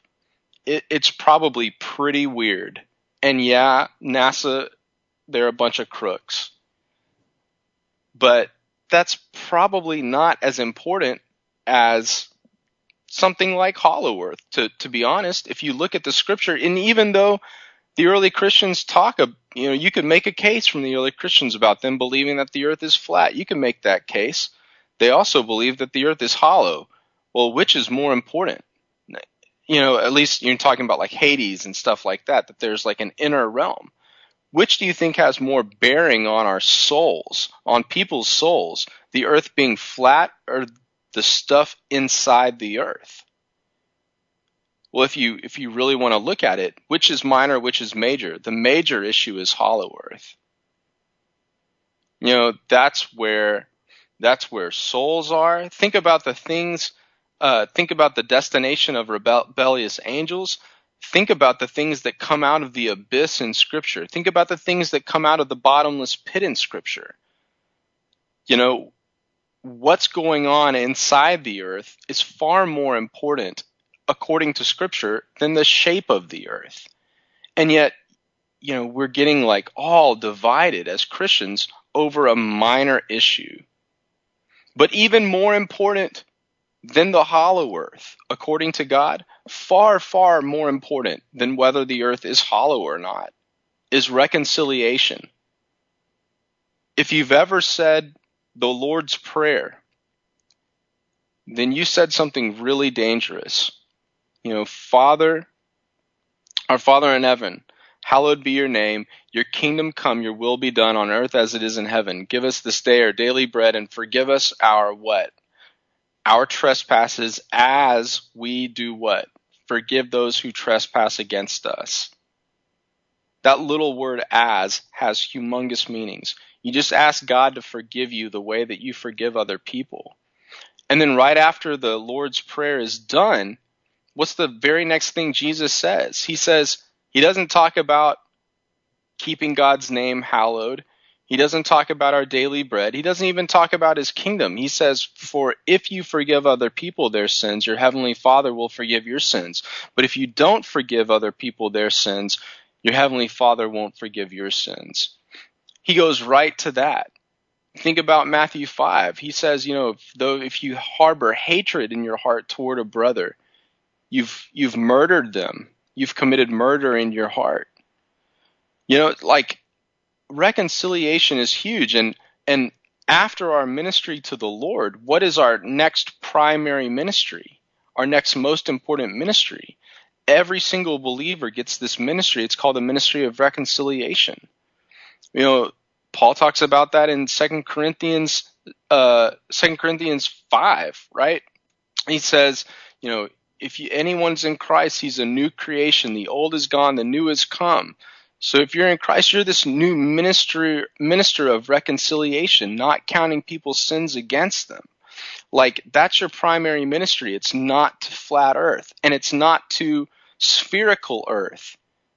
Your ministry is to reconciliation. And so Lord, I love you, Doug Hamp. I love you, Rob Skiba, and I'm praying that you two will reconcile and you will take these two these issues that you've got over the shape of the earth and you know keep them study them um, you know that's fine. Hold those views. But please guys forgive each other and love each other and put that as a back burner so that your ministry to the church can really flourish with the book of revelation. Because what y'all are doing was so important so important, far more important than the shape of the earth. It's far more important. And even more important than that is you demonstrating to your brothers and sisters in Christ how to truly be reconciled, how to reconcile, how to forgive, how to love, how to put brotherly love ahead of like minor areas of doctrine. So I, I beg you guys to please reconcile and do it for real and get back on track with your ministry of the study of Revelation. Amen. Um, in my notes, I literally wrote Phil Baker shrug. if you don't get that, it's because sometimes, like when we get into super controversial things, Phil Baker will just come on the show and be like, "Eh, shrug." um, but you know what? Hearing this whole Rob Skiba, Doug Hamp thing, I'm with you. I I've read the books that you've talked about. I particularly like Doug Hamp's book on the Millennial Kingdom is phenomenal. Like how he breaks that all down and how the Millennial Kingdom actually starts and the new heavens and the new earth are just like day one of the thousand year reign. Like that stuff is amazing. But like they get into like all these Hebrew roots things. Now they're all divided over the flat earth and it seems some of that goes hand in hand and then Christians are fighting about what day we have to worship on. And then we're fighting about this, we're fighting about that, and we're fighting about the other thing. And it's like, BDK, you need to address this on your podcast. And I'm like, no, I don't. Because, first of all, I'm not your pastor. I appreciate everyone who says that we're their church or they use it for Bible study. There's there's people out there that actually use this as a weekly Bible study. Like that flat that's flattering and that's awesome, but like I'm not your pastor. I'm not a pastor of a church anymore. I'm not an evangelist. I don't have to sit back and teach every single word of scripture. I'm a podcaster. This is a podcast. I get to talk about what I want in my podcast. That's a medium. I'm not a church. I'm a podcast. I can talk about whatever I want to talk about on my podcast, and I can choose not to talk about things that are divisive and don't serve any good purpose. It's not like I don't have a viewpoint on whether the earth is spherical or flat. It's just I'm not stupid enough to say it. If you want to be really honest, like I I I 100% know which side I'm on, right? But I'm not stupid enough to plant my flag in the ground because people can't be responsible on the internet with the information. And that grieves me. That greatly grieves me, man. That we divide things. And then people are like, well, don't you understand? Like, if you don't understand the shape of the earth, then, then the shape of the earth proves that NASA lies. Well, all government agencies lie. I don't need to know the shape of the earth to know that truth. Well, if you don't understand the shape of the earth in the Bible, then then the then you don't know that the Bible's the true word because otherwise it's a lie. And I'm like, no, I don't need to know the shape of the earth to tell me that the Bible's the truth. If I wake up one day and I find out that it's flat or if it's round, it's not going to change my inerrancy of Scripture or what faith I place on it. Or they're like, don't you know this is all a Jesuit trick? The, the shape of the earth proves that the Jesuits own everything and have everything on lockdown and are behind it all and are deceptive. Well, I don't need the shape of the earth to tell me that either. I figured that out a long time ago. Like nothing is is is going to change how I view the importance of my faith or the things that are important for me to talk about. I I wish we didn't live in a world where we're so divided over what dietary laws or what we can eat or what we can't eat. Or whether we're circumcised or not, or whether you want to worship on Saturday or if Wednesday or if Sunday or is it really has it really gotten to this point? Seriously. Aren't there better things that we could be pursuing in our life or, or spurring each other onto? Why don't you talk about this on your podcast? Because I don't care. You want to know what it's like for BDK? For the last two years, BDK is trying to remember a promise that he made to God when he was 19 years old. And every year that I get older, I remember standing in a Pentecostal church promising God that if He filled me with the Holy Spirit and gave me what these people had, that I would serve Him harder than I served the devil.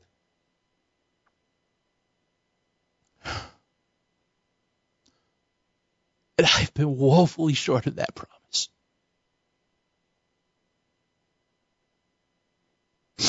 And two weeks ago, I'm sitting there talking with Andy from Dissident Prophet. We're talking about Aleister Crowley. And he's like, this guy spent six months, sometimes six years, performing a, a spell. And he said that if he could change the mind of the youth, he could influence all the generations. And I look back at what Crowley did and and the effect that he had not only on the world and the hippie movement and the Beatles and David Bowie, but what the effect he had in the church. And I was mad. And I prayed. I felt like a like an ant, dude. Because here was a guy that was willing to sell out to Satan to see signs and wonders and miracles and change a generation. Do you think he cared about what shape the earth was? No, man. He sold out. And he was a weapon in the hands of Satan. He gave Satan his undivided attention. And he shaped the world. We Christians can't even agree on things that that that we can see. We can't even agree on the fact that CERN can't glitch Jesus. We can't even agree on what we should call him. And yet we wonder why Satan is running this world because they're all on the same page. We're not. I wish I had 10% of the conviction that Aleister Crowley did. Because I don't know about you, but when I pray for people on the, when I pray for people to be healed, I get tired of not seeing them being healed. That dude would do the most insane things for six years to achieve the power of Satan. And most Christians won't even turn off the TV for six minutes to pray. Now you tell me what we could achieve. Because Satan is a counterfeit. He's a fallen angel. He might be the God of this world, but my God is God. And the Holy Spirit, the last time I checked, has all the power and the earth is the footstool of God. And he's like, where's the house that you will build for me? You're worried about what, what version of the earth, what, what shape it is, and you forgot that my foot is on it. And if this earth is my home, then what I'm doing is my spirit is going to and fro and is looking for a resting place. Where is the temple that you will build for me? You think he cares? When his church won't say, Here I am, O Lord, here am I, preparing me a resting place. Long have I desired for you to dwell. We can't get on the same page. We can't even figure out what to call Jesus. And we wonder why demons don't flee from that name anymore. Because we don't believe it. We won't pay the price. Crowley would. Where are the good guys? We're fighting over the silliest things, dude. And we're not pressing in. This world is dying. People are going to hell. In a hollow earth.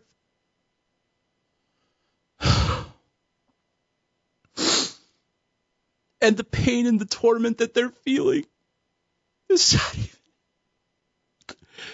the pain and the torment that they're feeling in this hollow earth isn't even anything yet because the lake of fire hasn't even come.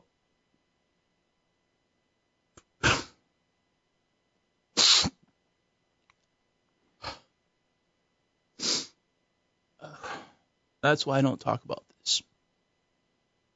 Man, you're doing great. That's why we're not going to talk about this anymore. You want to talk about something? Let's talk about Jesus. Let's talk about the Holy Ghost. Let's talk about let's talk about what matters. Let's talk about a world that's dying and going to hell.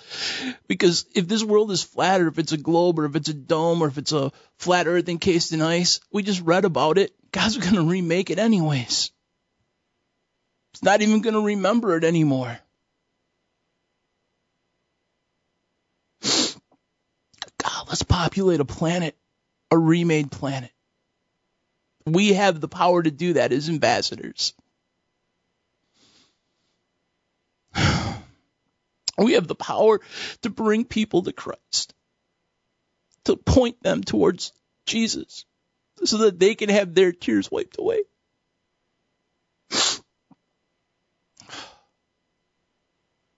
Brother, you read the next question. And I'm just going to take a second. Yeah. So BDK, 2 Samuel chapter 2 through 3. It sounds like David has a lot of wives or sexual partners and kids from each of them. We hear a lot about people getting wrapped up around the axle about masturbation or anything that implies infidelity, usually indicated by the presence of another partner. Or perhaps masturbation is more problematic to God than multiple partners. Not to get off on a tangent. But even with the story of Bathsheba, the issue the Lord takes with seemingly the issue the Lord the issue the Lord I'm reading this wrong. Even with the story of Bathsheba, the issue the Lord takes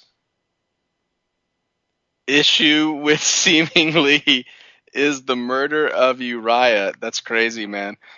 Is the murder of Uriah and stealing his wife, not the fact that it's a betrayal of David's existing wives. Also, David takes uh, or Michal uh, back from her while uh, back from her first Erst. this is tough. This is tough reading, man. David takes my uh, Michal uh, back from her husband after he fled, presumably a while back. It seems like they would have had a family and some sort of relationship during the time that David was away and not seeming to pine for her absence. Michal's uh, husband followed her, crying as far as he was allowed before I think it was Abner told him to bug off and let them take his wife as a political payola. I don't mean to be antagonistic, but I hear a lot of Old Testament loyalism in this and other related podcasts and yet there's not a clear explanation of what changed in the world of marriage and relationships that suddenly and drastically reformed it from what David was participating in, which seems to be much more of a fluid argument to what we now adhere to as a strict moral code between one man and one woman with no room for departures. Furthermore, David is held up as a role model, not a warning against womanizing if anything, a warning against stealing from your neighbor, but I'm pretty confused by the whole deal. Is it po- or it's possible that some of his wives may have occurred in quote unquote series rather than quote in parallel. But at the very least, Ahinoam and Abigail were both married to him at the same time while he was technically committed to Michal, although it doesn't seem that he lost much sleep worrying about her before simply moving on. Not saying I blame him at all, just feels like if I'd written and said that I had something resembling David's dance card in my past, that I wouldn't be seen as a favor as favorably from a standpoint of biblical compliance. For what it's worth, I don't have a David-esque romantic track record, but I'm beginning to wonder if maybe I should have. That is a question right there, BDK, and it's all yours. So you said it was a pretty good question. I actually uh, had a hard time finding a concrete question in this. No, I didn't say it was a good question. You may not want want to put that in in the uh, podcast. What I just said.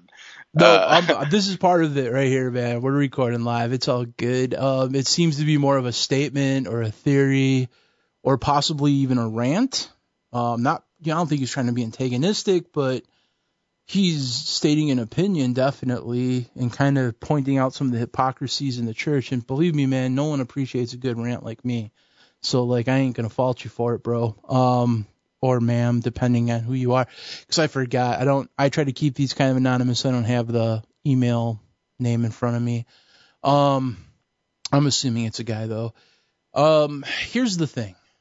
I think the question that you're trying to ask is, uh, why did David have multiple wives? Why do people and like some of the patriarchs in the Bible have multiple wives? What changed? Like, why are we more monogamous, monoganistic? In today's day and age, like why are we romanticizing David as this great man of God when he had all these faults and he did bad things and his marriages cost him all kinds of chaos and like what's up with it basically? And you got some good points in that. I mean, like, I've wondered about that. People have wondered about that. But, like, here's the thing, man. Like, the reason that kings married a bunch of different wives wasn't so much like they were trying to follow a biblical thing. It's just that's what was politically expected of them. It was a cultural thing. Like they didn't marry for love necessarily. They married to they were arranged by families, they married for political alliances, they married for wealth, they married for peace treaties. Even some of the, you know, patriarchs of the faith had more than one wife. Some of the earlier patriarchs did it because the earth needed to be repopulated maybe or because of the wealth and there were certain alliances and tribes. Uh, Jacob got tricked um, and married another wife. The thing that you need to take away from it is that nine times out of ten, when someone had more than one wife, bad things usually happened and not a lot of good things came out of it.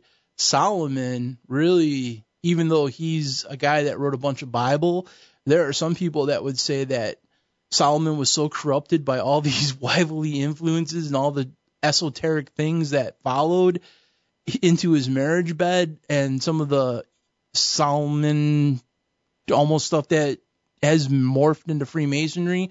A lot of people wonder if Solomon was actually saved at the end of his life because of this. I question it. Yeah, I mean, like, and they make good points. I mean, like, having all these wives in your life isn't res- necessarily a recipe for God's blessing. Just because people did things in the Bible, like because people lied, because people cheated, because people stealed, because people had more than one wife, because people did all these things, that doesn't mean that was God's best plan. I think God knew what he was saying, like when he was saying, like, hey, if you're going to be a pastor, you should only have one wife. Because, like, you're supposed to have a helpmeet. Like, when he created Adam and Eve, he one wife. So, was it right that David was taking many wives for political reasons? The Bible doesn't either say yes or no on it. We do know that like he didn't escape. Like he did bad things. He did that thing with Bathsheba. Like the Bible doesn't romanticize it. Podcasters might, ministers might. The Bible doesn't. Like you ask what you ask Absalom if there were consequences to that that whole thing. Well, I think what what makes David a man after God's own heart is that when his sin was pointed out to him, he repented, and not only did he repent, but he took the the punishment like a man. Let's put it that way. We in Christianity today, man, we we we expect that if God forgives us, that He should also release us from reaping what we sow. We we think that if God forgives us, it should cancel out everything, and uh, it didn't. There was all kinds of messed up things that happened in David's life because of bad choices that he made, and yet you never see him complain about it or hold a grudge against God or say it's unfair that you're punishing me for something that I did. No, he realized that the grace of God, even in forgiving him, even in still keeping the Spirit with him in the midst of all the like he sowed what he reaped, but the Spirit of God never departed from him. Like when he found out that he was the man, when the finger was pointed at him, he's like, Forgive me and take not your Holy Spirit from me.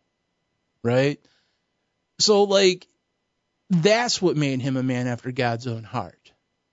That's what makes every child of God no different than David, because we all sin and fall short of the glory of God. No one's romanticizing that the sexual immoralities or whatever. It's the same as lying, man. Like we said before, the Bible is full of stories of people that either have done really stupid things or have had really stupid things done to them. But what the Bible is all about is that there is a God who could hold all of it against us, but still chooses to rescue and redeem us and has an excellent way for us. So, and if Solomon would have heeded the, the, the stuff that he wrote in the book of Proverbs about finding that one virtuous woman and stuck to that. Man, if he would have heeded his own advice, it would have been awesome. But he's probably like every other preacher out there. Well, not well, I shouldn't broadly say that because there are godly men of God that are preachers. But then there are also a group of preachers that have no problem preaching and telling you what you should be doing, but then you don't follow it yourself. And you're hypocritical. So Solomon definitely did not heed his own advice under the unction of the Holy Spirit. And that should scare people a little bit if I'm being honest, because the Holy Spirit can speak through you and inspire you to do things and use you in a mighty way. He even penned part of the Bible and was speaking all this like wisdom about finding that one woman and being faithful to her and that's wisdom and not to go after all these multiple women and the Holy Spirit's pouring all this knowledge through him and he's not heeding any of the advice. Like there's a lesson in that. And that's not a romantic accusation in this podcast of the whole situation. So I'm glad you don't have David's dance card. Because you probably saved yourself a bunch of problems, dude. And that's probably all I have to say on that. Brother Phil? Yeah, you know, uh, and and just to add a little bit, just because someone did something in the Bible doesn't mean the Bible endorses it. Amen. All right? Just say that again, listen to it real close. Just because someone did something in the Bible does not mean the Bible endorses it. Just because David had a bunch of wives does not mean the Bible endorsed it. I mean, God told Solomon not to marry foreign women. What did Solomon do? He married hundreds of foreign women, you know? God told him specifically, like, if you obey the, the words in the book of the law, I'm going to bless you. Well, he wasn't supposed to do what he did. In the, in the book of the law, you have Genesis. That's part of the, the Torah. And the Torah talks about one man and one woman being together forever. What did Solomon not do? He didn't do it. You know, there's a lot of, I mean, th- there's divorce happening in the Bible, you know? Uh, but just because that happens, is that, is that what God wants? Is that what God endorses? Well, you know, divorce was pretty common in Jesus' day, and so they come to him in Matthew 19. A bunch of religious Jewish religious leaders come up to him and they go, "So, is it lawful for a man to divorce his wife?" Well, they're they're quoting the Old Testament. They're quoting the Torah because the Torah says later after Genesis, uh, in in the Mosaic, uh, in the Sinai covenant, you know, that it is legal, it is lawful for a man to divorce his wife. He's going to have to give her a certificate of divorce. But what does Jesus do? He goes, Haven't you read how it was in the beginning? Because in the beginning, God created them male, male and female. Right? In the beginning. For in this in this re, for this reason a man shall leave his father and mother and be joined to his wife and the two shall become one flesh. So they are no longer two, but one flesh. So what God has joined together, let no man separate. So, like, he's like, look, guys, you guys are starting your orthodoxy too, too late. You need to go earlier, earlier. And you, then you'll see what God really has in mind for his design. And, um, you know, that's, that's Jesus's plan. And that's God's plan for humanity. One man, one woman together forever, forever.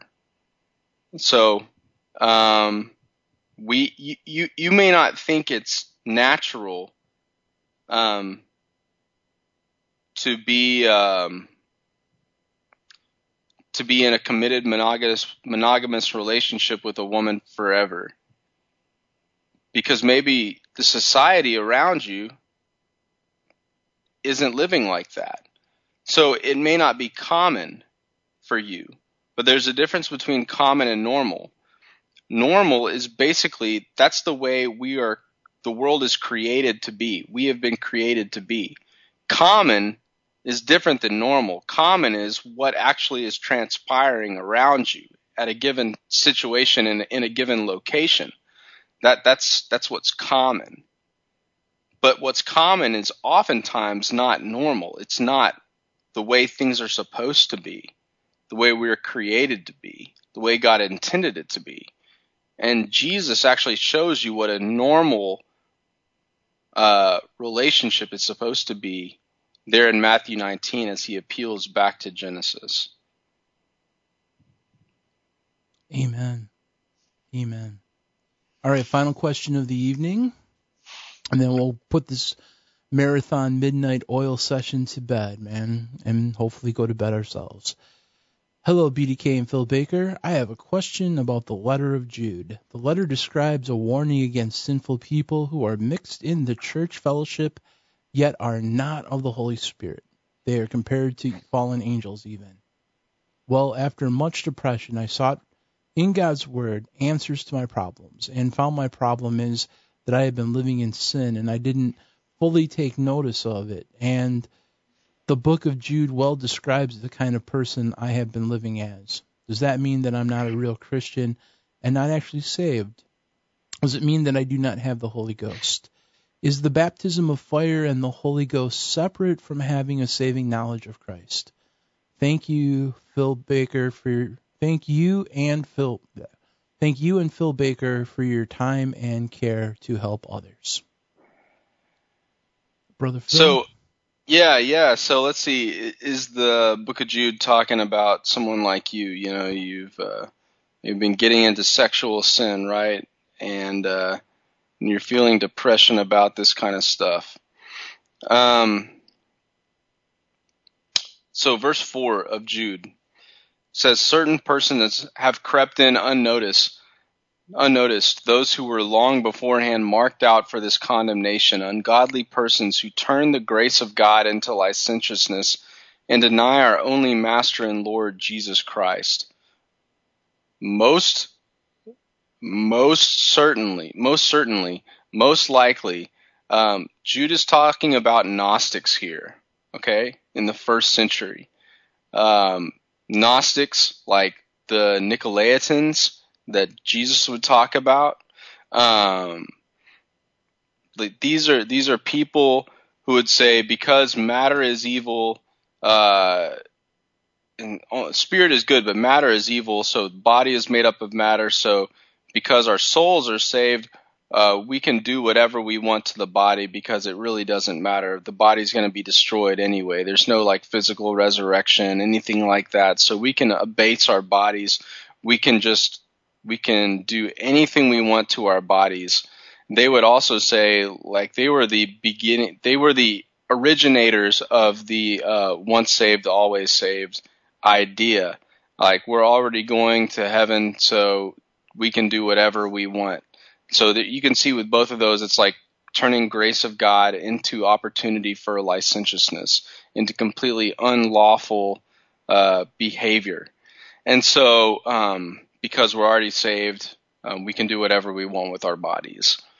So, um, I would ask you, is that how you think? Are you under that mindset? Are you a Gnostic? Or are you like of the real hyper grace? Mindset? Do you think that because Jesus saved you, you can do whatever you want? Is that really what you believe? Or do you have shame over doing these things? Do you have fear of the consequences of these actions? Like, does it haunt you? Is there something haunting you about these actions? Because look, uh, look, look as we keep going further.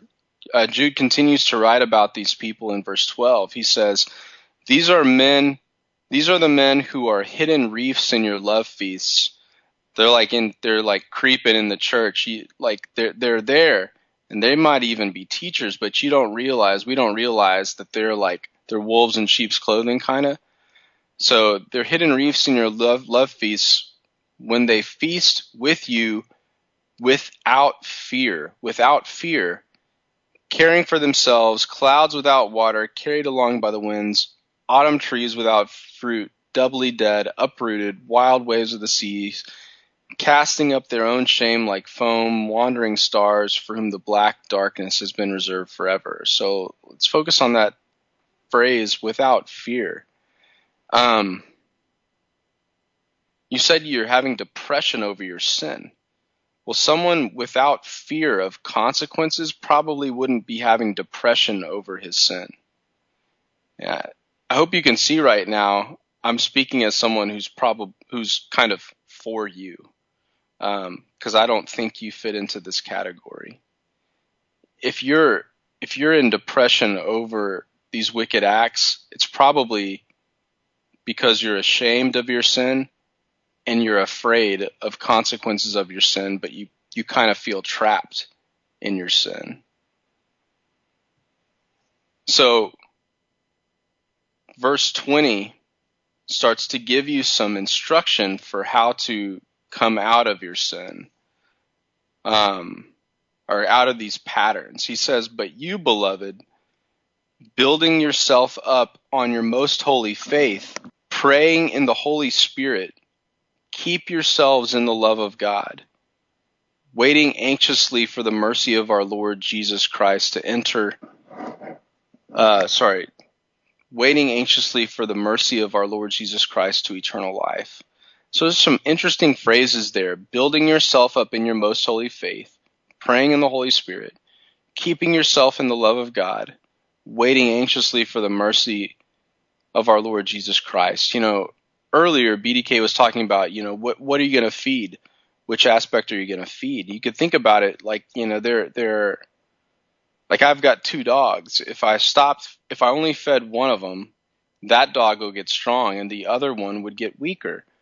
Well, are you going to feed fear and shame or are you going to feed faith and love faith in God and love for God? You know, which dog are you going to feed? And Judah's saying, you know, you've been feeding the wrong dog. You've been feeding the wrong, uh, the wrong parts, the wrong stuff inside you. And that's becoming stronger. Like the more you feed the things that make you depressed, the more depressed you'll get. But if you feed the spirit, the spirit's going to get stronger. And so, how are you going to do that? Well, are you going to live for God's pleasure or your pleasure? And so, you got to start living for God's pleasure. And that's a tough thing to do because that requires like denying yourself. God desires you to be in communi- community with other believers. God desires repentance, you know. God desires um, you know, uh, restitution if you've been hurting people. Um, I would encourage you. I've referenced this book before, uh, but it's called "God Help Me Stop." Uh, it's written. It's a book that's kind of. Uh, it's not AA stuff, but it's kind of based off those twelve steps. But it's written by a woman who struggled with bulimia um, it's about compulsions, really. It's it's about compulsions, and um, it's really good. Uh, it's a really good Christian-based book, and I would encourage you to do it because you know there's a lot of if if you've been acting in this like addictive kind of mindset, these cycles of compulsion and shame and addiction and self sabotage and other people sabotage and you feel stuck in that, um, I think this this would really help you out. God help me stop. I believe it's by the author is Claire W. Um, but you got to surrender your life to Jesus, and if you if you've already done that once, then brother, I'd encourage you to, you know, go see go see a church leader that you trust or another Christian, or just get on your knees right now and say, you know, Father, I've just I've blown it a lot, and I, I, I want you to do whatever it takes, do whatever it takes in my life to get me in line with you, get me in line with your truth, and to break me free of this. I'll do whatever it takes help me, God, you know, help me. I'll go wherever. And So, and you got to be willing to do that. Um, maybe it's going to see a prayer ministry uh, that will like pray over you and intercede for you, and they may show you some things that you don't realize in your past that have kind of brought you to this uh, or helped encourage you to get to this point where you're in this cycle of um, sabotage and maybe you know this areas of unrepentance from your childhood that you need to address. Because maybe you've been being demonized in a sense. I don't know. Or maybe it's just sin that's led to demonization you know? I i, I don't know. But i'd encourage you um, that our god is way stronger than satan. And if you surrender your life to him and you really let him in and you are really humble um, and willing to let God do his thing in you, whatever it takes, God will be near to you. God is near to the brokenhearted. God is near to the brokenhearted. He lifts up all who are bowed down. Um, so do those things. Do those things. Amen. That's a good answer to the first part of the question. And I have nothing to add to that. That's beautiful, man. Um, I'll just answer the second part, the bottom part of it. Um, I think you said, uh, does it mean that I don't have the Holy Ghost? Is the baptism of fire of the Holy Ghost separate from having a saving knowledge of Christ? And I'm glad that you took the first part of it. I'll hit the second part, and then we'll get the full answer, and then we'll close the show down for the evening. Um, the saving knowledge of Christ. What happens when we have a saving knowledge of Christ? When we get saved, the Holy Spirit kind of calls us to repentance. It convicts us of sin. It causes godly sorrow. It grants repentance. We talked about this before. But then the Holy Spirit, He baptizes us into Christ, or He saves us, or we become born again. Like the Bible says, there's one baptism. That's a baptism into Christ. So a lot of people will stop right there and say, well, there's only one baptism then. Well, yeah, we're not being baptized into anyone other than Christ. We're only being baptized into Christ. We're not being baptized into Buddha, Muhammad, uh, Paul, Peter, John, any of these people, John the Baptist. And it's the Holy Spirit that places us into Christ that salvation. But if we read Acts 1 4 through 5, we read this And being assembled together with them, commanded them that they should not depart from Jerusalem, but wait for the promise of the Father, which saith he, You have heard of me. For John truly baptized with water, but you shall be baptized with the Holy Ghost not many days hence. So in this instance, Jesus is baptizing or filling with the Holy Ghost. Or so he's not baptizing into the Spirit because we already have the Spirit. The Spirit it, it has baptized us into Jesus. Now Jesus is saying, like these disciples that he's literally giving this command to, were already born again in John 20. They had this born again experience. The Holy Spirit, He breathed on them. They received the Holy Ghost. They became born again like Adam received the breath of God. Like in that moment, the Holy Spirit put them into Jesus. It was the day of the resurrection that then so like salvation, that was day one that salvation was, that mode of salvation was available. But Jesus was saying, look, I'm not baptizing you into the Holy Spirit. I'm baptizing you with the Holy Spirit. The disciples were waiting for a mantle or an anointing or a, a, an unction or an empowerment to come upon them, to fill them. So it's not like they were being placed in, it was coming on and it was filling. So that's kind of the difference. I know it's a semantical thing, but like we see it literally. They had the Spirit in John 20. Now they're going to be receiving the Spirit. Why did they receive the Spirit? For a very specific reason.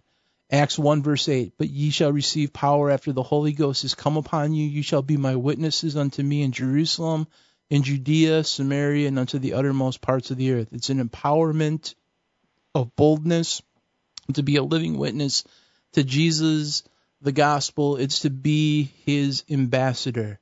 And it's not the only time that a filling happened. These same disciples were told to stop preaching and stop healing in the name of Jesus, to stop being Jesus' ambassador, to stop being his witness. And how did they respond? Acts 4 29 through 31. And now, Lord, behold their threatenings. Grant unto thy servants with all boldness we may speak the word by stretching forth thy hand to heal, and that signs and wonders may be done by the name of thy holy child Jesus. And when they prayed, the place was shaken where they were assembled together, and they were all filled with the Holy Ghost. And they spoke the word of God with boldness. So it is a different thing, I believe that um that might be just be the Pentecostal in me talking. Um, I believe there is an endowment of power. That endowment of power it, it allows us to be an authentic witness, to do the works that Jesus did, to preach the message that Jesus did with boldness and with power. And as we yield ourselves, like Phil was saying, that awesome story about the dog, right? It's what you feed. As you yield yourself to the Spirit of God and you walk in the Spirit, you don't fulfill the lusts of the flesh. Because the one thing that keeps us from being an inauthentic witness is the things that we, you know, we, we talk about Jesus, but we don't live like a Christian. Our sin gets in the way. But the Holy Spirit wants to sanctify us, it wants to empower us to make the proper choices. So when we build ourselves up in the most holy faith, when we feed the Spirit, when we stir the gifts up in us that were laid on us, that were given to us by the laying on of hands, when we do these things, we're giving the Spirit opportunity to empower us to live victoriously and to be that authentic witness. So if you have not received that endowment of power, then seek the Lord for it because he will give it to you. He he commissioned you, he foreordained you to walk in good works, and it's his good gracious pleasure to give you the empowerment to carry that mission out. But once that spirit has come upon you, like then it's up to you to enforce that rule of God in your life and to and to possess that which was given. So that's pretty much how I shake out on that. Anyways, it's been an awesome night. Uh, we've discussed many things. This uh, one was all over the place, Phil. Yeah. Like lots of different topics and lots of different questions, and that's cool. Keep them coming. Uh, we'll be answering more next month. Um, thank you for writing everything in. Phil, before we go one more time, how can people find you on the web? How can they read the blog? How can they get the book, man? Yeah, so uh, check out my website. It's reclaimingthefaith.blogspot.com. I'll post on Monday. And um, yeah, and uh, you can find my book, uh, New Wineskins and the Simple Words of Christ, on Amazon. I almost forgot the name of my book, man. That's crazy. it's been a long night, and I think we're both spent, bro. yeah. Amen. Well, everyone. We're going to see everyone next week. Um, we got a new bride boot camp coming up next Monday. Then we'll be pressing on to episode 100 very soon. Um, and you guys are awesome. Omega Frequency, man, it's a family. I don't call you guys fans or listeners. You're the family, man. And you're a blessing. So let's just do that. Let's just rise up as the remnant in this prophetic hour. Let's be a blessing to those who need to see Jesus man, these days they're growing darker. We need every bit of light that we can get. We don't need to hide our lights under the basket or the bushels, that old song says, because we're afraid or we're timid. We don't need to fear the future because, like I always say, man, in the end, Yeshua wins. Grace and peace, everyone. Amen. Good night. Go with God. As this week's episode draws to a close, I want to share with you how you can become a citizen of the kingdom of God. Because if you desire freedom from this world system of slavery to sin, there is hope. The gospel, or the good news of the kingdom, is that through repentance and the finished work of Christ that's revealed to us in his death, burial, and resurrection, there is redemption. there is restoration. There is a freedom offered to us by God to each and every person who would receive Christ as the king of this kingdom. It says this in Mark 1:15. The time is fulfilled and the kingdom of God is at hand. Repent ye and believe the gospel. Today can be your day. In this moment right now, you can choose to serve King Jesus and surrender your life to Him. You can switch your allegiances. You can turn from the kingdom of darkness and begin to walk in the newness of life. And that new life, it can only come as the result of a supernatural work by the Holy Spirit. You see, salvation and repentance, it's a supernatural act. It's something that God gives to us, and it's only possible because of His grace. No one can repent unless God grants that repentance. John 6:44 tells us that no man can come unto Jesus except the Father which sent Jesus draws him by the Holy Spirit. So it's the Holy Spirit that opens our eyes to our sinful condition. He births godly sorrow within us over our sins, and He allows us to see sin as God sees it. And it's this insight that brings a supernatural desire to change our hearts, to take that first step in a new direction away from the sin that's destroying us and into the liberty that frees us. So if you feel the urging of the Holy Spirit to obey the call of the gospel and enter into the new covenant of a relationship with the one and only true God of the universe through the blood of Christ, then please accept the invitation that he gives to you in Isaiah 118 where he says, Come now, let us reason together, says the Lord. Though your sins are like scarlet, they shall be white as snow. Though they are red like crimson, they shall be as wool.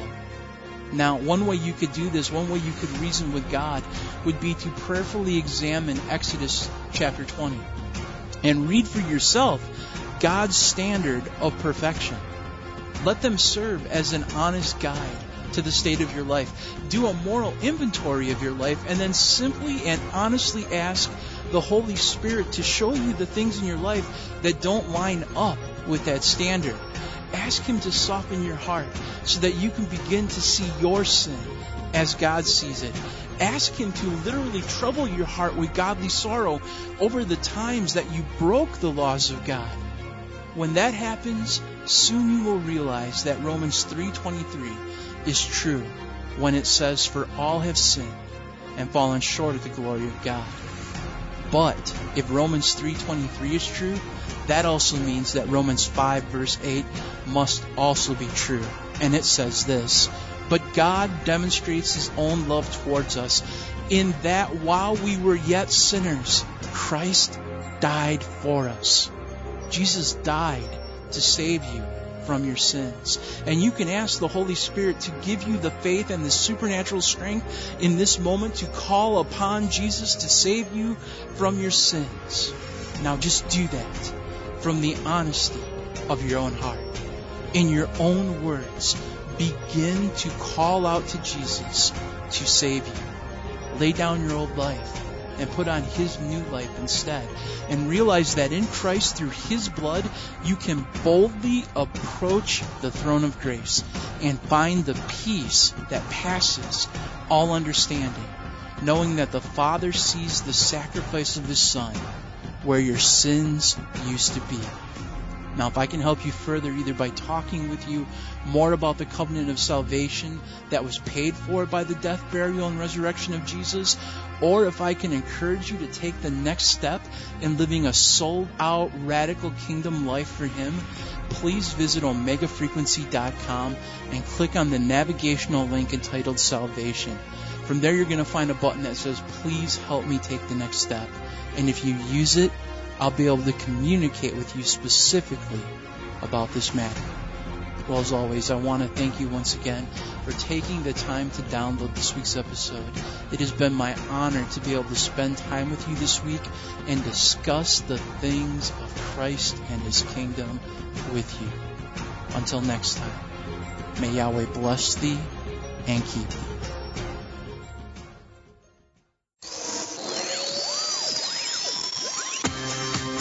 Thank you so much for listening. If you've enjoyed today's episode, please consider sharing it with someone else. New episodes of Omega Frequency air on Mondays. And if you subscribe to us in iTunes, you'll never miss an episode. Our full podcast archives of previously aired shows, along with their original show notes, can be found online at omegafrequency.com. And we are also blessed to be part of the Fourth Watch Radio Network. Please visit fourthwatchradio.com today and check out a wide variety of episodes that cover paranormal and prophetic topics from a biblical perspective. Now, until next time, this is BDK reminding you that we don't need to fear the future because in the end, Yeshua wins.